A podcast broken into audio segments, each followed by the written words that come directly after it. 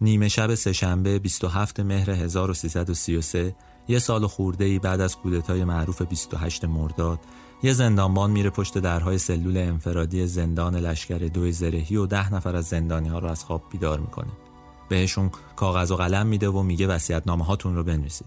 نه نفر از این ده نفر افسرا و درجه دارای ارتش مملکتن و فقط یه نفرشونه که غیر نظامیه. اون یه نفر مثل هر روز بیدار میشه رخت خوابش رو منظم و با دقت جمع و جور می‌کنه. پشت یه کتاب اسم یه جوون زندانی رو می‌نویسه و میگه این کتاب رو بدید بهش. بعد کتش رو از تنش در میاره و میگه این رو هم بدید به فلانی و تازه شروع می‌کنه به نوشتن وصیت نامش هیچ مال و اموالی نداره که دربارشون بنویسه. حقوقش حدود 400 تومن بوده که 200 تومنش رو قسط می‌داده و کلی قرض و قوله دیگه هم داشته. برای مادرش، خواهرش و تازه عروسش می‌نویسه من راهم رو تا آخر طی کردم و به دنبال زندگی و سرنوشت و سرانجام خودم میرم. ساعت سه و نیم نصف شبه که نوشتن وصیت نامش تمام میشه. اون ده نفر رو می‌برن توی اتاقی تا نون و پنیر و چای بخورن اما جز یه نفر بقیه لب به غذا نمی‌زنن. سرتی بازموده دادستان ارتش میاد تو اتاق و به اون زندانی ها میگه آقایون من خیلی متاسفم که شما تو لباس نظام هستید. آزموده این جمله رو داره به افسرایی میگه که مخفیانه عضو حزب توده بودن و حالا کل تشکیلاتشون لو رفته همین پریروز هم حکم اعدام همشون صادر شده ساعت 6 صبح این ده نفر رو می‌برن تو میدون تیر رو میبندنشون به تیرای چوبی چهار تا نورافکن بزرگم میندازن رو صورتاشون شیش صبح آخر مهر 1333 هوا کمی سرد بود و به همین دلیل همه رو با کتهاشون به تیرهای چوبی بسته بودند. همه رو با کت به تیر بسته بودند جز همون یه نفر که پیرهن تنش بود و کتش رو به یکی دیگه بخشیده بود. چهل تا سرباز تو حالت نشسته و ایستاده تو فاصله چهار متری می با دستور فرمانده میدون توی 20 ثانیه این ده نفر رو تیربارون می‌کنن. بعد تازه نوبت معمور خلاص میشه که با اسلحه کمری بهشون نزدیک بشه و نفری یه تیرم به سرشون شلیک کنه.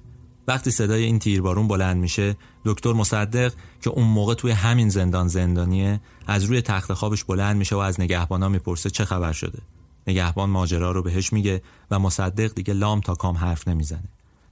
من کریم نیکو نظر هستم و این شماره 15 همه رادیو تراژدیه که دارید توی مهر 1400 بهش گوش می‌کنید. متن این شماره رو علی سیف اللهی نوشته. توی این شماره قرار قصه زندگی کسی رو بشنوید که روزنامه نگار و شاعر و منتقد ادبی بود کارش به سیاست کشید و توی 33 سالگی آرزوها و آرمانها و سرش رو به باد داد. کسی که از نوجوانی باید خرج زندگی مادر و خواهرش رو می‌داد. کسی که همیشه قرض و قوله داشت. کسی که سالها نقد نوشت شعر گفت متن دوستاش رو ویراستاری کرد. آدمای مختلفی رو تشویق به نوشتن و سرودن شعر کرد. کتاب چاپ کرد و چند سال آخر عمرش رو مخفیانه زندگی کرد. کسی که صمیمیترین دوست هوشنگ ابتهاج و سیاوش و کسرایی و احمد شاملو بود. کسی که دست نجف دریابندری رو گرفت و راه پیش رو رو بهش نشون داد و بعدها شارخ مسکوب یک کتاب درباره اون و به یادش منتشر کرد. کسی که سایه بعد از 67 سال هنوز برا شعر میگه و شاملو می‌گفت غم از دست دادن کیوان هیچ وقت کهنه نمیشه. میگن که شاملو توی آخرین لحظه های زندگیش هم داشت اسم کیوان رو زمزمه می‌کرد. اسم مرتزا کیوان رو.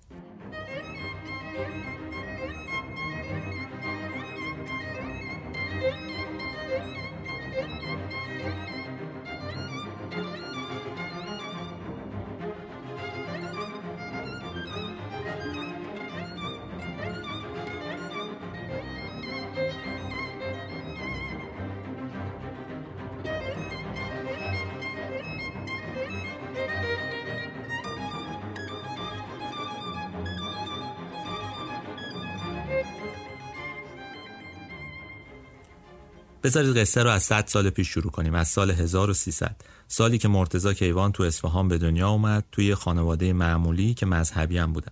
باباش خرج خانواده رو از توی دکون اجاره‌ای سقط فروشی تأمین می‌کرد. سقط فروشی به اون خورده فروشای می‌گفتن که قند و چای و شکر و فلفل و زرچوبه و لیمو امانی و خلاصه از این جور چیزا با همدیگه و کنار همدیگه میفروختن. باباش یه مرد معمولی مهربون و بی سر و صدا بود. یکی که خوب اصلا شهرتی هم نداشت تو شهر. ولی بابا بزرگش حاج ملا عباس علی کیوان قزوینی آدم خیلی معروفی بود حسابی اسم و رسم داشت. چون یکی از اون شیوخ فاضل و آزاده و معروف صوفیه بود و کتاباش درباره تصوف خیلی مشهور بود. میگن مجلس های سخنرانیش حسابی شلوغ می‌شد و به همین دلیل توی اصفهان خیلی شهرت داشت. هرچند این آقا بعدها از دراویش جدا شد و حتی یک کتابم در رد اونها نوشت ولی با این همه شهرتش کم نشد کیوان کتابای این پدر بزرگ معروفش رو تو دوره نوجوانی خونده بود. بچه های همسن و سال اون تو کوچه و خیابون مشغول بازی بودن اما عمر مرتزا کیوان توی کتاب فروش های اصفهان میگذشت. مرتزا یه عموی روزنامه نگارم داشت که بزرگ خانواده محسوب می‌شد و سرنوشت تراژیکی داشت. شیخ یحیی یکی از اولین ترقی خواهای سوسیالیست توی ایران بود معروف بود که دو تا روزنامه داره نصیحت و رد که تو قزوین در می اومد. سالهای آخر جنگ جهانی یعنی روزهایی که تازه انقلاب کبیر توی شوروی در واقع پیروز شده بود مرام سوسیالیسم رو انتخاب کرده بود و شروع کرده بود به درآوردن روزنامه. روزنامه نصیحت رو اصلا داده بود به مارکسیستای اون دوره که توش مطالبشون رو منتشر کنند میگن شیخ یحیی از اهالی سرشناس قزوین بود حرفش تو مردم برو بود. نفوذ داشت. درست تو خل احمد شاه و به قدرت رسیدن رضا میرپنج روزنامه نصیحت رو توقیف می‌کنن. دلیلش هم حتما همین انتشار مطالب درباره حزب کمونیست بوده. شیخ یحیی برای آزاد کردن روزنامهش میاد تهران میره سراغ دوستاش تو مجلس اما غروب هفت آبان 1304 وقتی وارد میدون بهارستان میشه با شلیک گلوله میکشنش. مرتزا کیوان اون موقع چهار سالش بوده و این اتفاق ضربه سختی برای خودش و خانوادهش بود. کیوان پدرش رو هم خیلی زود البته از دست داد. وقتی 16 سالش بود و هنوز کلاس نهم رو تموم نکرده بود پدرش مرد. مرتزا کیوان توی دفتر خاطراتش درباره این اتفاق نوشته او رفت و خوشیهای آتی را هم اگر احیانا ممکن بود چیزی از خوشی در طالع من بوده باشد با خود برد. از پس مرگ او اگر بگویم یک ماه متوالی روی خوشی ندیدم باور کنید. از اون روز زندگی سختتر شد و مرتزا شد سرپرست خانواده. ولی درس و مشقش رو ترک نکرد و تا جایی که تونست ادامه تحصیل داد. به هر حال سخت بود زندگی باید کار می‌کرد خرج خانواده رو می‌داد. ولی تونست که خودش رو به یه جایی برسونه و نتیجه تحصیلش این بود که تو مدرسه تخصصی وزارت راه وارد شد و استخدام شد تو همین وزارت خونه. همون روزا یه دوره تخصصی راهسازی هم گذرون و برای معمولیت با خواهر و مادرش از اصفهان رفتش همدان. اونایی که همدان زندگی کردن یا همدان رفتن می‌دونن که زمستوناش چقدر استخون سوزه. حالا حساب کنید سالهای 1314 15 16 وضعیت چجوری بوده؟ سرما چند برابر بوده دیگه؟ برای همین بود که دردها و رنجای مرتضی و خانوادهش چند برابر شد. واقعا این سرما نفسشون رو گرفته بود. اینقدر هوا سرد بود و اینقدر اینا اذیت شده بودند که تنها خواهرش به شدت مریض شده بود و آخرم مبتلا شد به روماتیسم قلبی و تا آخر عمرش هم با همین بیماری درگیر بود. یادداشت‌های مرتضی توی اون دوران نشون میده که روح حساس و لطیفی داشته و از اتفاقات تلخ دوروبرش حسابی دچار بحران می‌شده. حالا داریم درباره مرتضی صحبت می‌کنیم که 20 سالش شده 1320 سرپرست خانواده است. سر و کله زدن با واقعیت های جامعه هم حسابی باعث شده که تقیام بکنه از درون.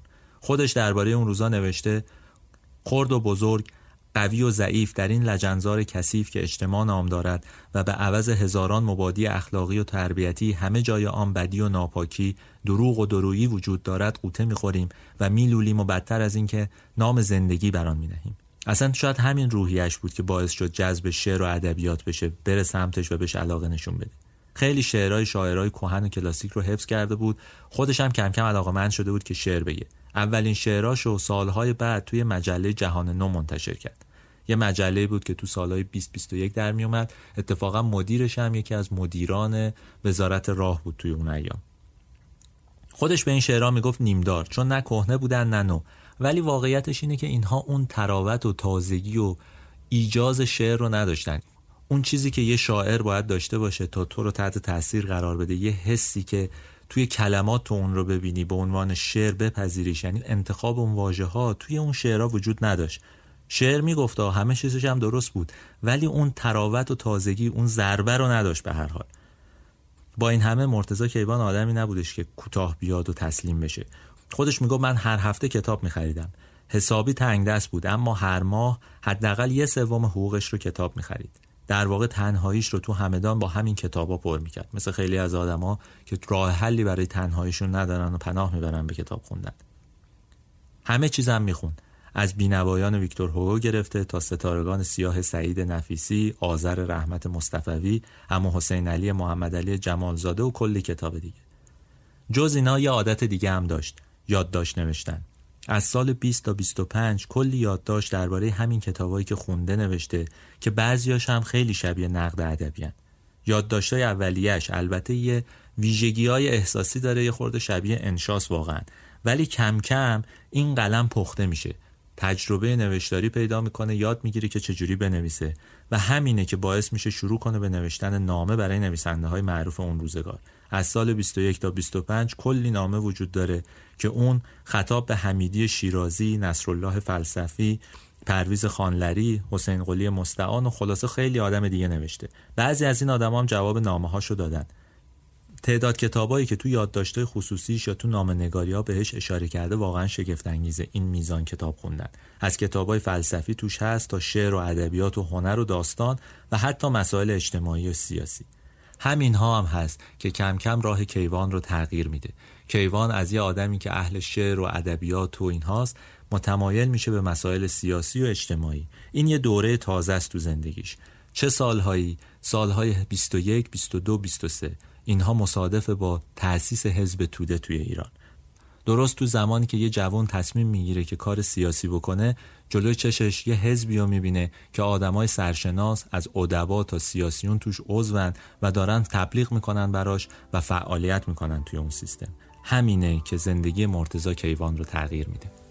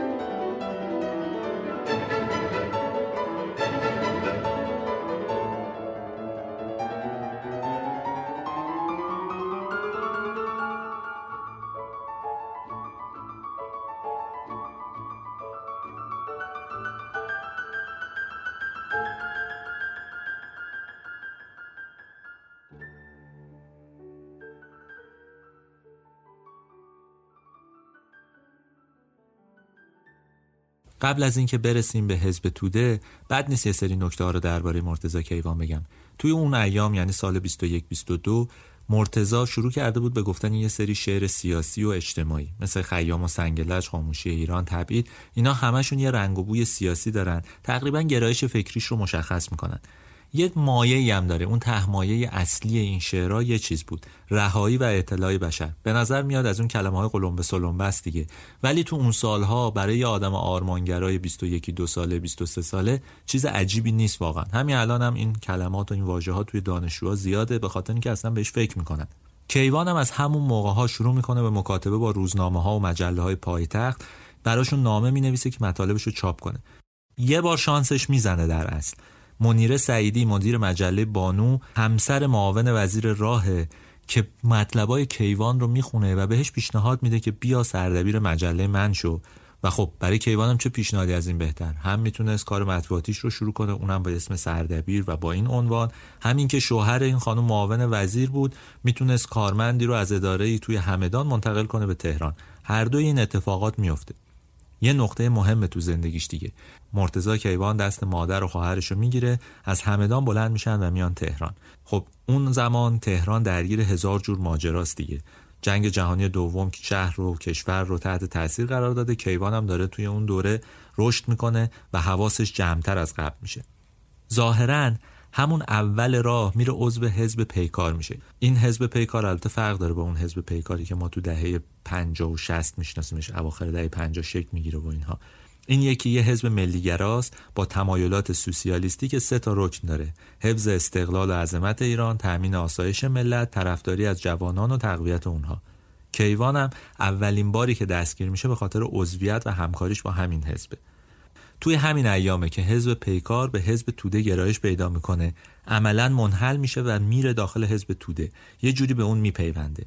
خب درباره حزب توده هم قبلا صحبت کردیم تو شماره نوشین جزئیات رو گفتیم. فقط همین جوری سریع روی دورتون بخوام بگم اینه که مهر 1320 بعد از اینکه محمد رضا پهلوی جانشین رضا پهلوی میشه تغییراتی توی سیستم سیاسی به وجود میاد.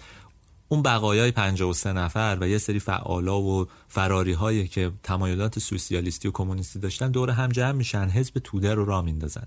حزب توده از اون احزابیه که وابستگیش به شوروی رو هیچ وقت تکذیب نمی‌کنه چون به اینترناسیونالیسم در واقع ایمان داره. ولی تو اون سالها مهمترین حزب ایران میشه به این دلیل که کارگرها رو جذب خودش می‌کنه علاوه بر اون روشنفکرها رو جذب خودش می‌کنه و تقریبا تا سال 25 که اون ماجراهای آذربایجان پیش میاد یه حزب پیشرو و محبوب بین روشنفکرها و قشرهای مختلف. توی این ایامه که مرتزا کیوان هم علاقه من میشه به کار توی حزب توده. ما داریم درباره سالهای 1124 و 25 صحبت می‌کنیم. یکی از کسایی که اون رو تشویق می‌کنه و حتی معرفیش می‌کنه محمد علی محجوب نویسنده و محقق و مترجم و فرهنگ پژوهی که سالها بعد مشهور شد ولی اون سالها خودش هم جوان بود. عضو حزب توده بود. مرتضی کیوان رو معرفی می‌کنه تا اونجا کار بکنه. البته خود محجوب بعدها اظهار پشیمونی می‌کنه.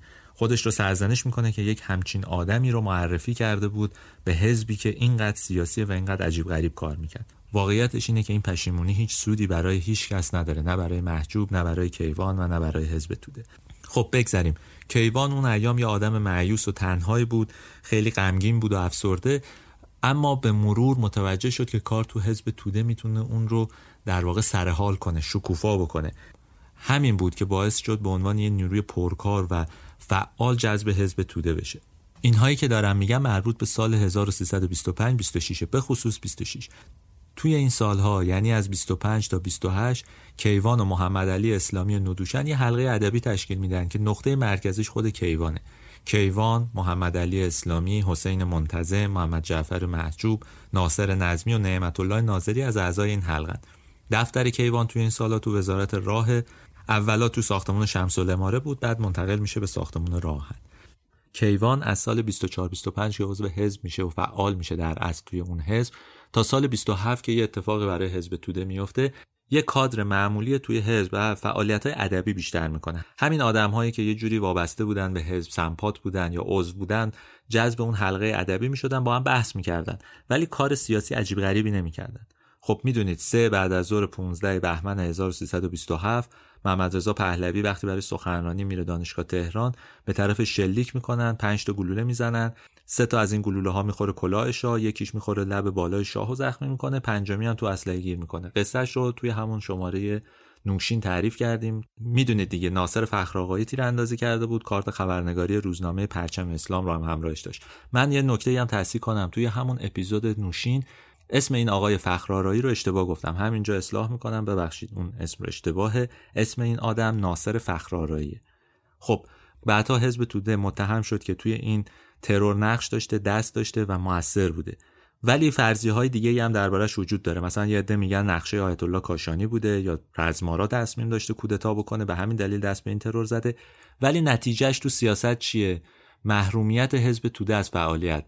بازداشت اعضای حزب توده و تعطیلی حزب توده توی ایران. حزب توده از حالت رسمی به حالت غیر رسمی در میاد فعالیتاش زیرزمینی میشه. همینه که زندگی کیوان رو یک بار دیگه پیچیده می‌کنه. این ماجرای تازه تو زندگی کیوان راه میندازه.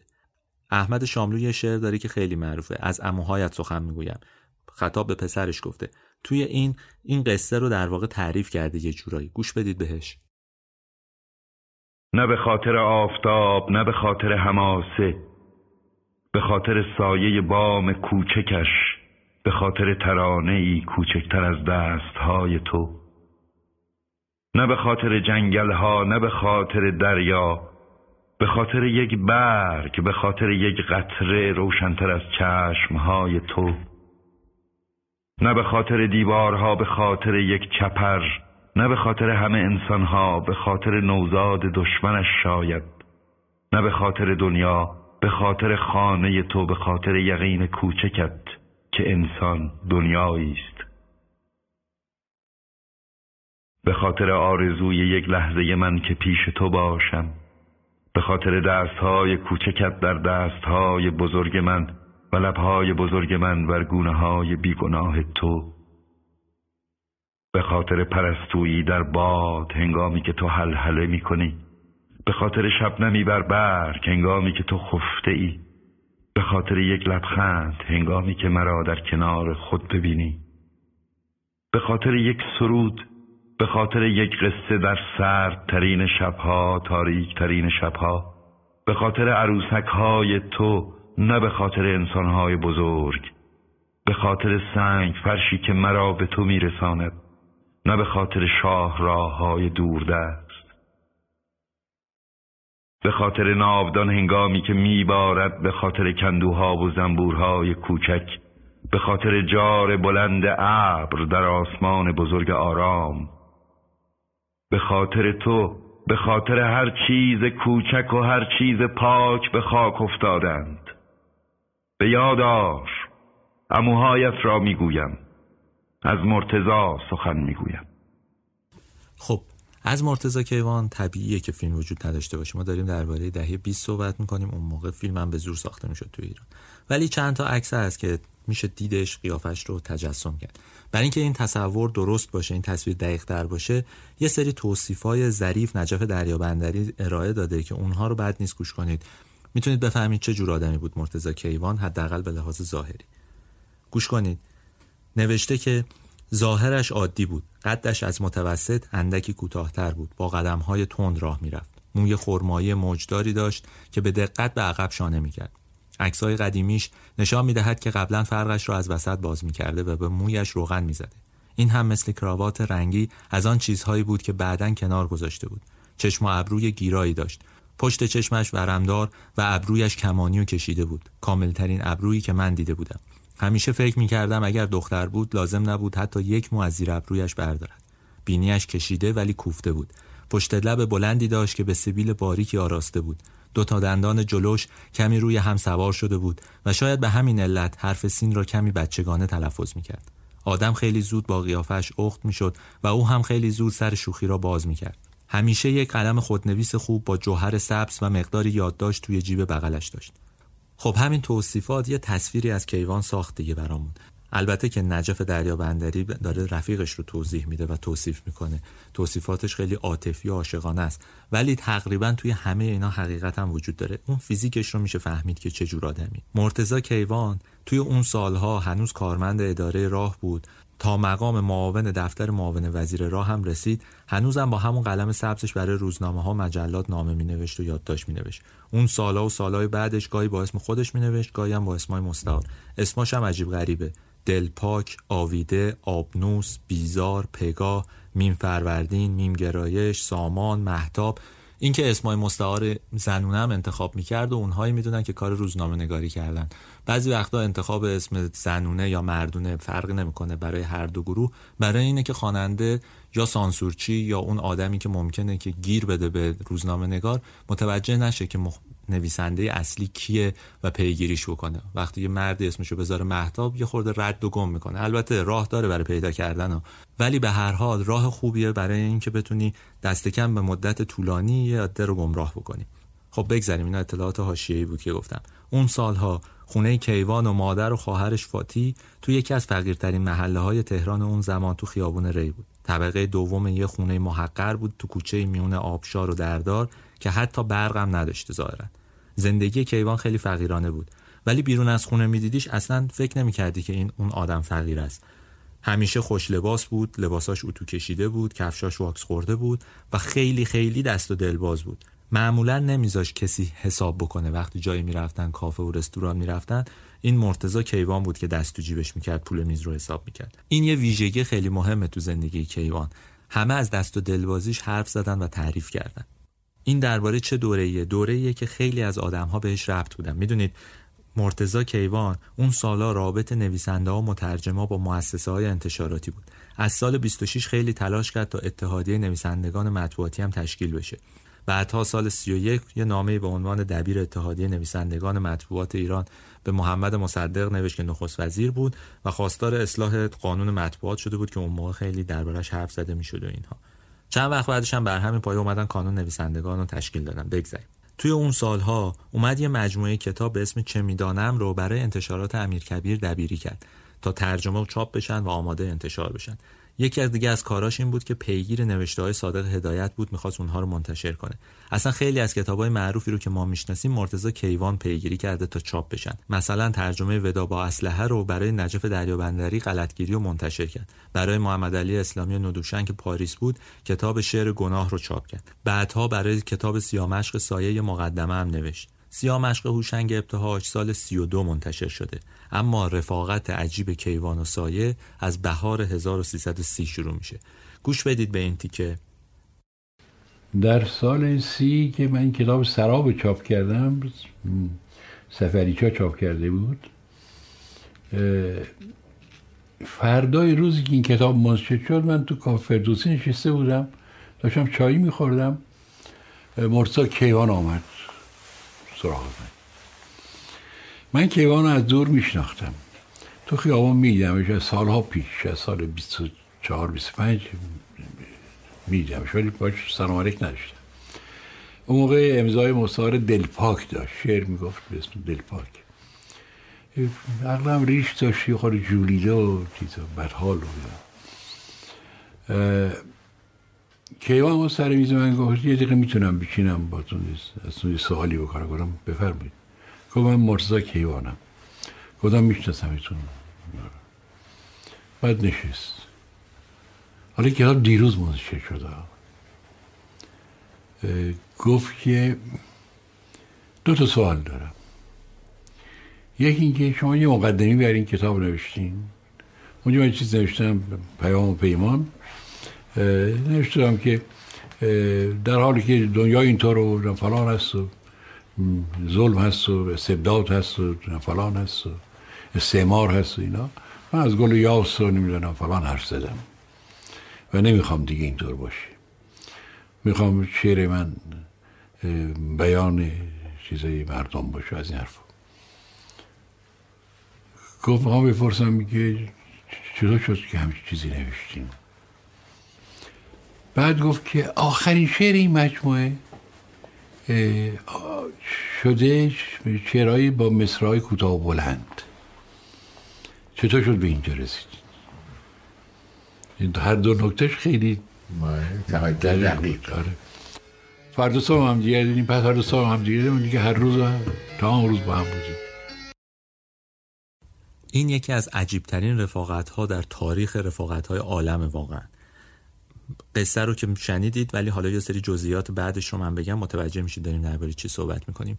اون روز بعد از اینکه این ملاقات بین این دوتا اتفاق میفته ابتهاج و کیوان با همدیگه میرن یه چلو کبابی تو کوچه بلن لالزار غذا می‌خورن. تا دیر وقت با هم میمونن و از زمین و زمان حرف می‌زنن. فردا صبح هم قرار می‌ذارن که همدیگه رو ببینن. این قرارهای صبح تبدیل میشه به یه قرارهای ابدی یعنی قرارهایی که تا وقتی هر کدوم از اینا زنده است ادامه پیدا می‌کنه. از اون روز کیوان و سایه نزدیکترین دوستای همدیگه میشن. کم کم یه حلقه ادبی هم شکل می‌گیره. کیوان یه نامه ای داره که توش نوشته اگه دوستی من رو به 100 قسمت تقسیم کنید 99 قسمتش برای سایه است یه قسمتش برای دیگران. اینجوریه. من سایه را خیلی دوست دارم و اگر بتوانم این دوستی را تقسیم پذیر بدانم و تفکیک پذیر بشناسم باید بگویم که یک صدام آن شامل سایر دوستانم است. حلقه اولیه کیوان سه نفر بود. خودش بود سایه بود و سیاوش کسرایی. بعدها دو نفر دیگه یعنی نادر نادرپور و احمد شاملو هم بهشون اضافه میشن. گروه های دیگه هم همینجور به این حلقه اضافه می‌شدن. ولی اون حلقه سه نفره که هر روز با هم هشت و نشت داشتن و با هم قرار میذاشتن شامل مرتزا کیوان ابتهاج و سیاوش کسرایی میشه. خب قصه این ستا رو باید تعریف کنم تا متوجه شید که اینها با هم چجوری معاشرت می‌کردن. اون روزا سایه خونه خالش تو خیابون ایران زندگی می‌کرد.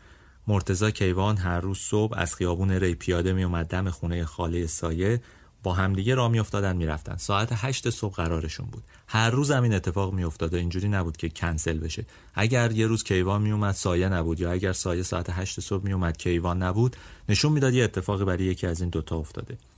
این دوتا با همدیگه راه میافتادن می‌رفتن دنبال کسرایی. اونا از خیابون شاهآباد می‌رفتن استانبول بعد نادری می‌رفتن توی کافه پاتوق همیشگیشون هم کافه های این محدوده بود که سایه اسمش رو گذاشته بود حوزه استحفاظی حلقه کیوان کافه نادری، فردوسی، فیروز، شمرون انواع این کافه ها بودن که اونا مدام بهش سر می زدن.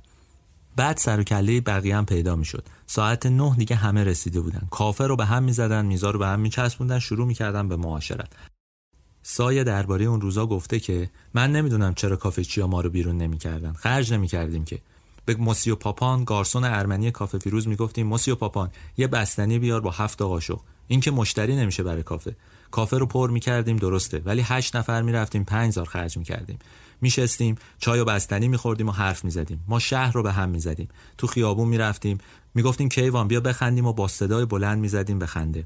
همه تعجب می‌کردن که این جماعت با این سر و وضع مرتب و کت شلوار و کراوات چرا اینطوری می‌کنن. عیش می‌کردیم واقعا. چقدر کسرایی رو تو کافه فیروز گرو گذاشتیم. چای میخوردیم پنج زار اما پول چای رو نداشتیم. کسرایی رو میشوندیم تو کافه و می‌رفتیم تو خیابون داد می‌زدیم. کمیته نجات شاعر مردم سیاوش کسرایی. کمیته نجات کسرایی. می‌گفتن چی شده؟ کسرایی رو گرفتن؟ می‌گفتیم نه. پول چای رو ندادیم اون رو گرو گذاشتیم. دو تا من جمع می‌شد. هم کسرایی نجات پیدا می‌کرد هم دو تا چای دیگه میخوردیم. هر چی پول داشتیم خرج می‌کردیم. فردا هم خدا بزرگه. این توصیف کاملی از وضعیت اون جوانات تو اون سال هاست. میشه فهمید چقدر عشق می‌کردن چقدر لذت میبردن از زندگیشون. همشون هم آدمای سیاسی بودن همشون هم اهل ادب بودن. همین محفلا بود که اونها رو رشد می‌داد. همین جاها بود که به اونها انرژی می‌داد برای کار کردن برای زندگی کردن برای اجتماعی شدن. اون چیزی که توی این چهل و چند ساله از بین رفته واقعا. بگذریم. کیوان اون ساله یه انجمن ادبی هم ساخت به اسم شم سوخته که نیما یوشیج ابتهاج شاملو محمد جعفر محجوب سیاوش کسرایی مهدی اخوان سالس و اینا عضوش بودن. به اون حلقه مرکزی کیوان کم کم شاملو هم اضافه شد. بعد یه حلقه دیگه شامل نادرپور و علی کسمایی و شارخ مسکوب هم که تو حزب هم آشنا شده بودن اضافه شدن و این حلقه ها هی همدیگه رو کامل میکن هی حلقه های جدیدی شکل می‌گرفت. بعضی این حلقه ها اصلا تو شهرستانه بود. مثلا تو اصفهان بود تو آبادان بود تو ساری بود. سمین باغچبان مثلا جزو حلقه های خارجی کیوان بود یا نجف دریابندری جزو اون حلقه بود که تو آبادان بود. هر وقت می اومد تهران می اومد و با اینا معاشرت می‌کرد با این گروه.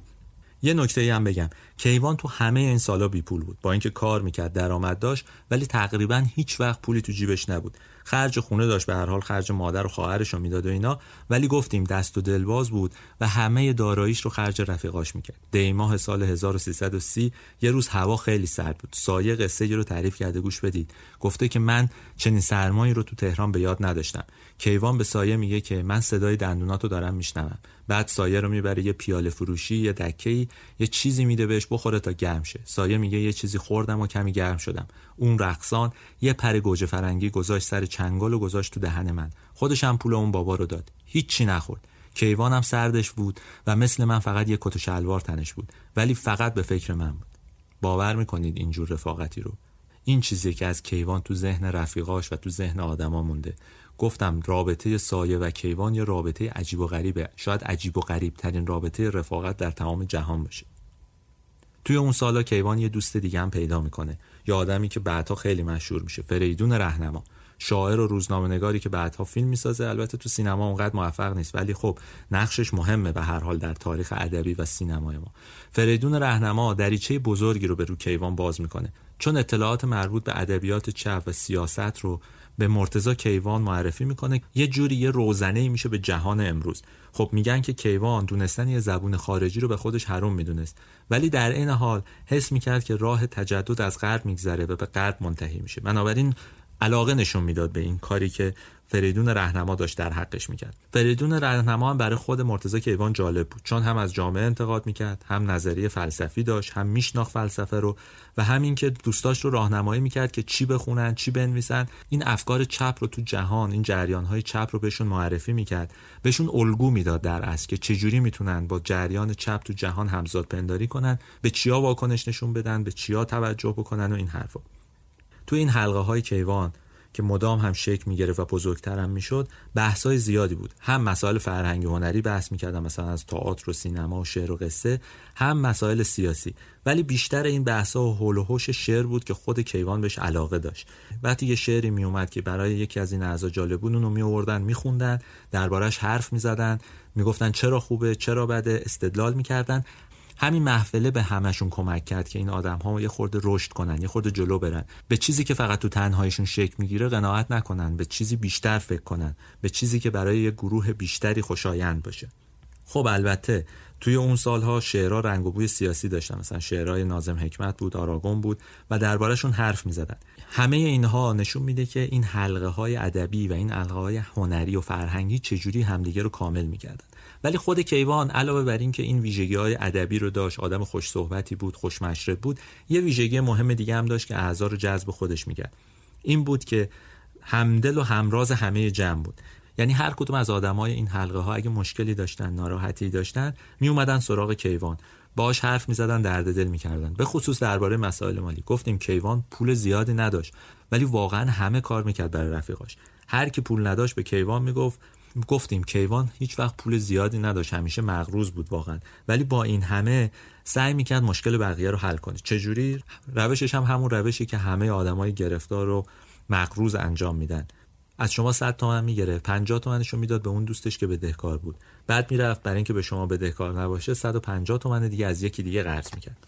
بعد برای 100 تومن رو به شما می‌داد دوباره مغروض شده بود دوباره می‌رفت از یکی دیگه قرض می‌کرد. همینجوری قرضای زیاد می‌شد. در واقع حقوق که می‌گرفت یه بخشش رو می‌داد خرج خونه بخش بقیهش خرج قرضاش می‌شد. همیشه قرض داشت. هیچ وقت نبود که قرض نداشته باشه. یه جمله نجف دریابندری دربارش گفته که خیلی درسته. گفته کیوان عاشق دوستی بود. فکر نمی کنم جمله از این کاملتر توی این پادکست بشنوید. بدون اینکه ازش تقاضا بکنید مرتزا کیوان بهشون خدمت می‌کرد. احمد جزایری تو خاطراتش گفته که اون موقع من خوزستان تو شرکت نفت کار می‌کردم و کیوان برای یه مأموریت یه مدت اومد خوزستان. یه روز گفت فلانی پدر و مادرت کجان؟ گفتم تهران. کیوان گفت هیچ از اونا خبر داری گفتم نه بابا. گفت یعنی چی؟ یعنی نامه هم براشون نمی‌نویسی؟ گفتم آخه من با این همه گرفتاری های اداری و حزبی که دارم کجا وقت می‌کنم برم پست خونه کاغذ بخرم پاکت بخرم تمر بخرم نامه بنویسم؟ کیوان گفت خیلی کار بدی می‌کنی. مردم میگن این تودهی ها چه آدمایی هستن که حتی از پدر مادرشون هم خبر نمی‌گیرن. این کار خوبی نیست و فلان. بعد من فردا که رفتم سر کارم دیدم کیوان پیش از وقت اداری اومده ده تا پاکت تم زده که آدرس پدر مادرم رو روش نوشته با ده تا کاغذ سفید توی اون پاکت ها گذاشته و رفته. همین احمد جزایری تعریف می‌کنه که کیوان یه روز بهش گفت بیا به خواهرم انگلیسی یاد بده. خود جزایری میگه من بعد از سالها فهمیدم که منظور کیوان این بود یه پولی به من برسونه. چون می‌دونست من بیکار شدم و وضع مالیم خوب نیست و زندگی میلنگه این کارو کرد. پول یه ما رو هم پیش پیش به من داد. درس دادن رو بهانه کرد که پولی به من برسونه. در صورتی که کیوان کسی بود که خودش با قرض گرفتن از دیگران زندگی می‌کرد. خاطره هر کدوم از دوستای کیوان رو که گوش کنین حتما از این اتفاقات می‌بینید. یکی از عجیب ترین هاش رو هم نجف دریابندری تعریف کرده. یکی از تکون دهنده تریناشه در واقع. قصه تو دهه سی میگذره. میگه که وقتی رسیدیم به خانه مرتزا کیوان نصف شب گذشته بود. از کوچه تنگ و تاریکی گذشتیم و از در یک خانه قدیمی که توی دالانش مقدار زیادی سنگ ساختمانی روی هم کوت کرده بودن وارد شدیم و از پلکان ناراحتی بالا رفتیم. اتاق کیوان روی پشت بام بود. اتاق پاکیزه بود. از آن اتاقهایی که باید کفش را درآورد و بعد وارد شد. با فرش قدیمی و کف شکم داده و یک قفسه کتاب و یک میز و صندلی. یک پرده قلمکار هم آن را از اتاق دیگری جدا می‌کرد.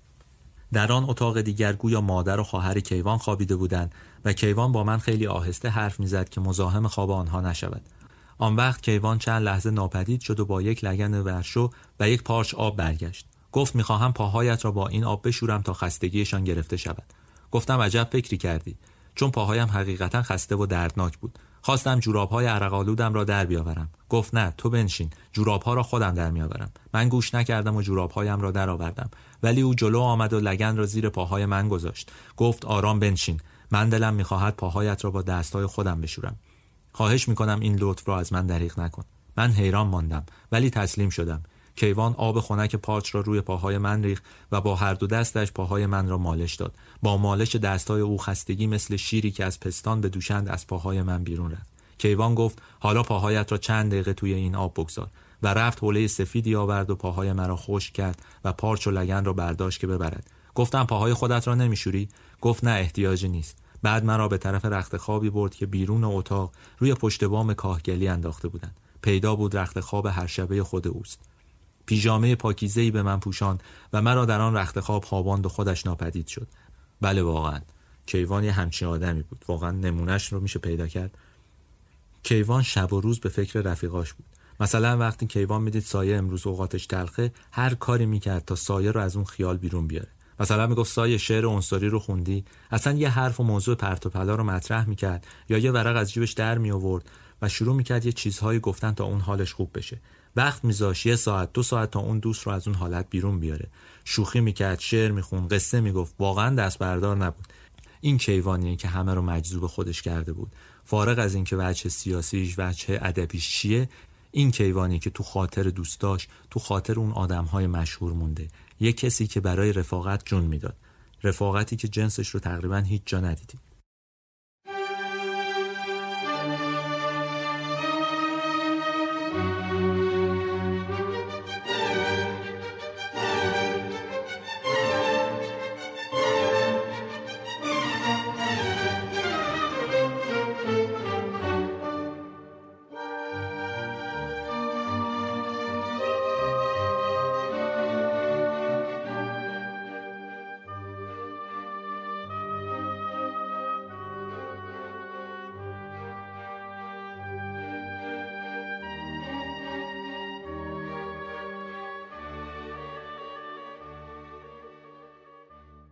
حالا می‌رسیم به یه نقطه عطف دیگه تو زندگی آقای کیوان. یکی از شبای بهار 1330 سیاوش کسرایی یکی از همبازی های دوران بچگی و یکی از دوستای خانوادگیشون رو دعوت می‌کنه به عروسی برادرش. سایه و کیوان مثل همیشه کنار هم نشستن. کسرایی این دختر خانم رو میاره نزدیک و به اونا میگه که قدیمی ترین دوستم رو به قدیمی ترین دوستان معرفی می‌کنم. دختر میشینه بین کیوان و سایه. اون دختر اسمش چیه؟ پوران دخت سلطانی. نزدیکاش بهش میگن پوری. دانشجوی رشته ادبیات دانشگاه تهرانه که مثل بیشتر دانشجوی دهه 20 گرایشش چپ و سوسیالیستی. طبیعتا چنین آدمی هم جذب چه حزبی میشه؟ حزب توده.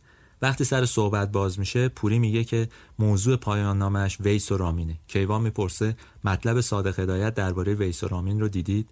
و وقتی جواب منفی میشنوه برای فردا تو دانشکده ادبیات قرار می‌ذارن که کیوان این مطلب رو دست پوری جون برسونه. فردا مرتزا کیوان اون نوشته هدایت رو می‌بره دانشکده. ولی این شروع ماجراست. بعد با همدیگه میرن خیابون شاهآباد میرن کافه قنادی نوبخت بستنی می‌خورن بعدم پیاده راه میفتن میرن استانبول. تو راسته شمالی خیابون یه خانم روسی بود که قهوه فروشی داشت فال قهوه هم می‌گرفت. این دوتا میرن فال بگیرن اونجا برای خنده و شوخی و اینجور چیزا. این خانم روسی یه جمله‌ای به اون دوتا میگه که اون لحظه هر دوشون میخندن. ولی خب بشنوید چیه. گفته بود که دوران عاشقانه زیبایی دارید اما افسوس که با جدایی همراه میشه. اما شما همیشه عاشق همدیگه میمونید. مرتزا به این جمله ها میخنده و به پوری میگه ناراحت نباش سرنوشت همه فالها همینه. اما واقعا چه کسی فکرشو می‌کرد؟ یه روزی یه فالگیر توی خیابون بخش زیادی از حقیقت رو به دو نفر بگه. واقعا کی می‌تونه تصور کنه همچین چیزی رو؟ سرنوشت پوری و مرتزا همین شد که این خانم فالگیر گفته بود. بعدها شاملو برای اونها یه شعر میگه به اسم نگاه کن. این شعر رو با صدای خود پوری سلطانی بشنوید.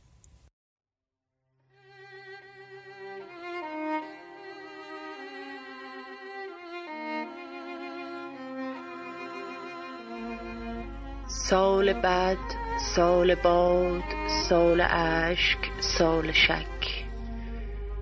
سال روزهای دراز و استقامتهای کم. سالی که غرور گدایی کرد. سال پست سال درد سال عذاب سال اشک پوری سال خون مرتزا سال کبیسه.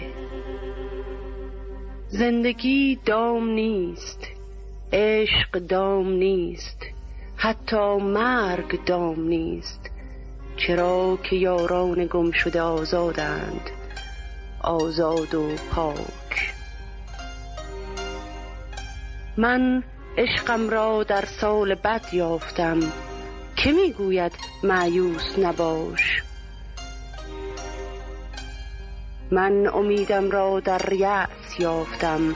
محتابم را در شب یافتم. عشقم را در سال بد یافتم. و هنگامی که داشتم خاکستر می شدم گر گرفتم. زندگی با من کینه داشت. من به زندگی لبخند زدم. خاک با من دشمن بود. من بر خاک خفتم. چرا که زندگی سیاهی نیست. چرا که خاک خوب است. من بد بودم اما بدی نبودم.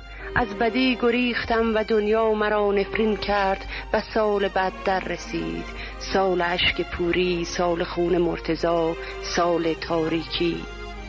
و من ستاره را یافتم من خوبی را یافتم به خوبی رسیدم و شکوفه کردم.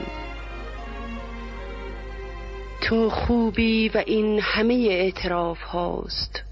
من راست گفتم و گریستم و این بار راست می‌گویم تا بخندم زیرا آخرین اشک من نخستین لبخندم بود.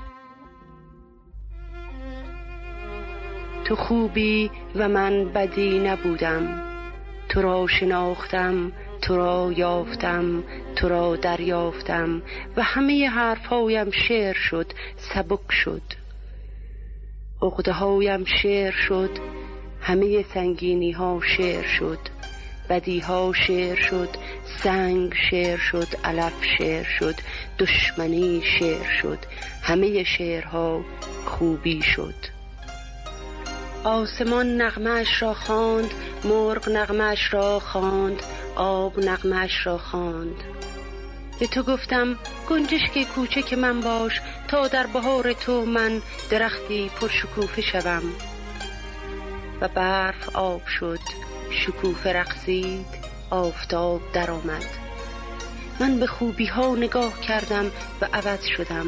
من به خوبی ها نگاه کردم. چرا که تو خوبی و این همه اقرار هاست بزرگترین اقرار هاست من به اقرارهایم نگاه کردم. سال بد رفت و من زنده شدم. تو لبخند زدی و من برخواستم دلم می‌خواهد خوب باشم. دلم می‌خواهد تو باشم و برای همین راست می‌گویم نگاه کن با من بمان.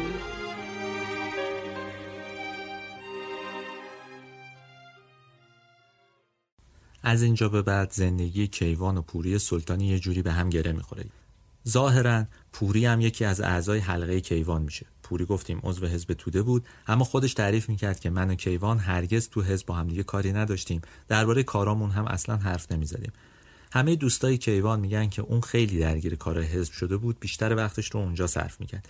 هیچ کس هم درباره این کارها زیاد حرف نمی‌زد. همه درباره ادبیات و اینها حرف می‌زدن. اما وقتی میگفتش که من کار دارم همه می‌دونستن منظورش چیه. بنابراین خیلی راحت از بقیه جدا می‌شد.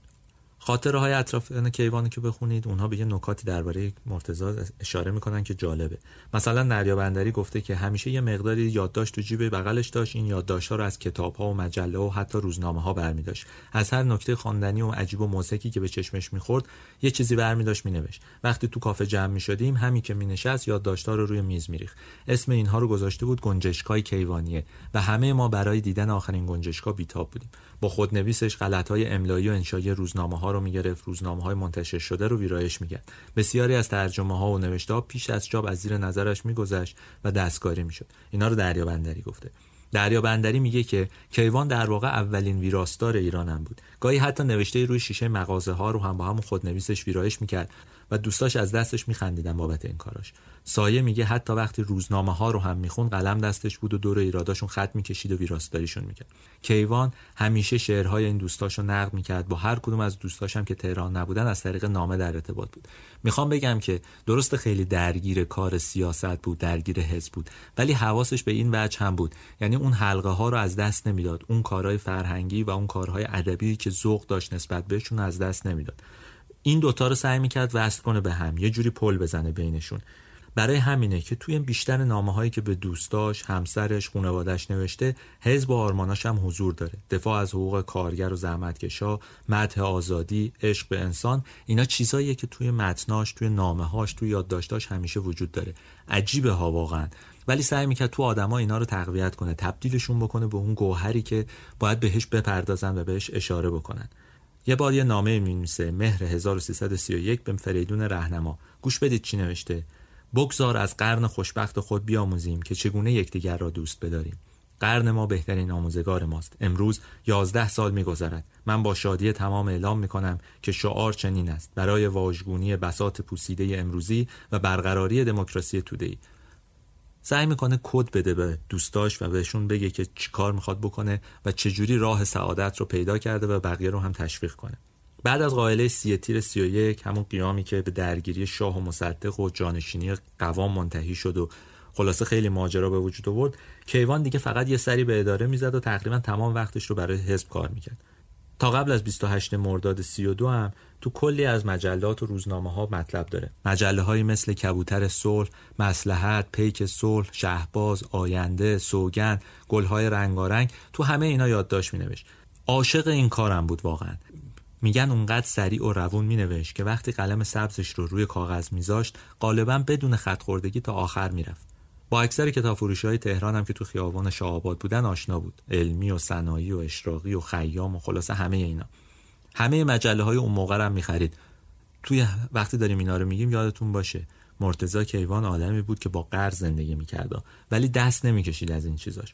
خودش درباره خودش این چیزا رو نوشته. گفته که جوانی است احساساتی که زیبایی را در هر چه باشد در طبیعت، نقاشی، زن و موسیقی به یک اندازه دوست دارد. ولی شعر خوب را به همه آنها ترجیح می‌دهد. این واقعیت زندگی مرتزا کیوانه. اگرچه اون بعدها گفتش که زنش رو خانم پوری سلطانی رو به همه چیز ترجیح میده. حتی اون رو از حزبم بیشتر دوست داره. ولی حسش این بود. شعر زیباترین چیز در عالمه. سال 31 پوری خانم از دانشکده ادبیات فارغ التحصیل میشه لیسانسش رو می‌گیره و میره که به عنوان دبیر استخدام بشه. ظاهرا وزارتخونه تو تهران استخدام نداشته لابی می‌کنن و سفارش می‌کنن میبرنش ساری و اونجا شروع می‌کنه به کار کردن. آبان سال 31 پوری خانم کم کم متوجه میشه که این ساروی ها خیلی فعال نیستن تو کار سیاسی و اینها. چون عضو حزب توده بود و حزب توده هم اونجا فعالیتی نداشت سعی می‌کنه آدما رو فعال کنه به خصوص زنها رو تشویق کنه به فعالیت های سیاسی. بعد از یه مدتی اون اداره های امنیتی اون زمان چون ساواک هنوز تشکیل نشده بود اما گروه های امنیتی و نظامی ربط داشتن به شهربانی و ارتش و اینا متوجهش میشن سعی می‌کنن جلوش رو بگیرن. مثلا به وزارت فرهنگ دستور میدن که از کار برکنارش کنن. خب خانواده مجبور میشه که لابی کنه و تلاش کنه که پوری فقط از تدریس من بشه. از اسفند 31 تو اداره فرهنگ ساری شروع می‌کنه کار کردن. این بار نه به عنوان معلم به عنوان یک کارمند فقط. ولی واقعیتش اینه که زیاد دووم نمیاره تابستون 32 برمیگرده تهران. درست در زمانی که فشارها شدید شده وضع اقتصادی مملکت خرابه مصدق گیر افتاده هیچ گونه کمکی بهش نمیشه و خلاصه وضعیت خرابه. درست همزمان با این ماجراهایی که گفتیم درباره خانم سلطانی یه اتفاقایی هم برای مرتضی کیوان افتاده. اواخر تیر 31 حزب توده مرتزا کیوان رو که از نظر حزبی از کادرای متوسط بود منتقل می‌کنه به سازمان افسران حزب توده که یه سازمان مخفی بود. تشکیل شده بود از نظامی هایی که سمپات بودن به حزب توده یا عضو حزب توده بودن. ولی چون نظامی بودن نمی‌تونستن اینو اعلام بکنن. حزب توده یه شاخه نظامی به وجود آورده بود و اینو نگه داشته بود تو آب نمک آماده برای کارهاش. این سازمان نظامی سال 23 البته تشکیل شده بود. عبدالصمد کامبخش عزت الله سیامک و خسرو روزبه راهش انداخته بودن ولی مخفی بود و خیلی ها در جریانش نبودن این انتقالی انتقال مهمه. در واقع اینجا هم زندگی کیوان یه تغییری می‌کنه. با اینکه عضو سرشناسی نیست توی حزب یعنی به عنوان یه نیروی حزبی نمیشناسنش ولی نقشش مهمه تو زندگیش. کیوان هم خودش تبدیل شده به یه آدم آتیشی تر اینو بعد از کودتا مخصوصا بیشتر میشه فهمید. شاملو اون زمان یه شعری نوشته بود به اسم سرود کسی که نه دشمن است و نه مدعی. این شعر کیوان رو عصبانی کرده بود و نوشته بود دربارش که دوباره اون را خواندم.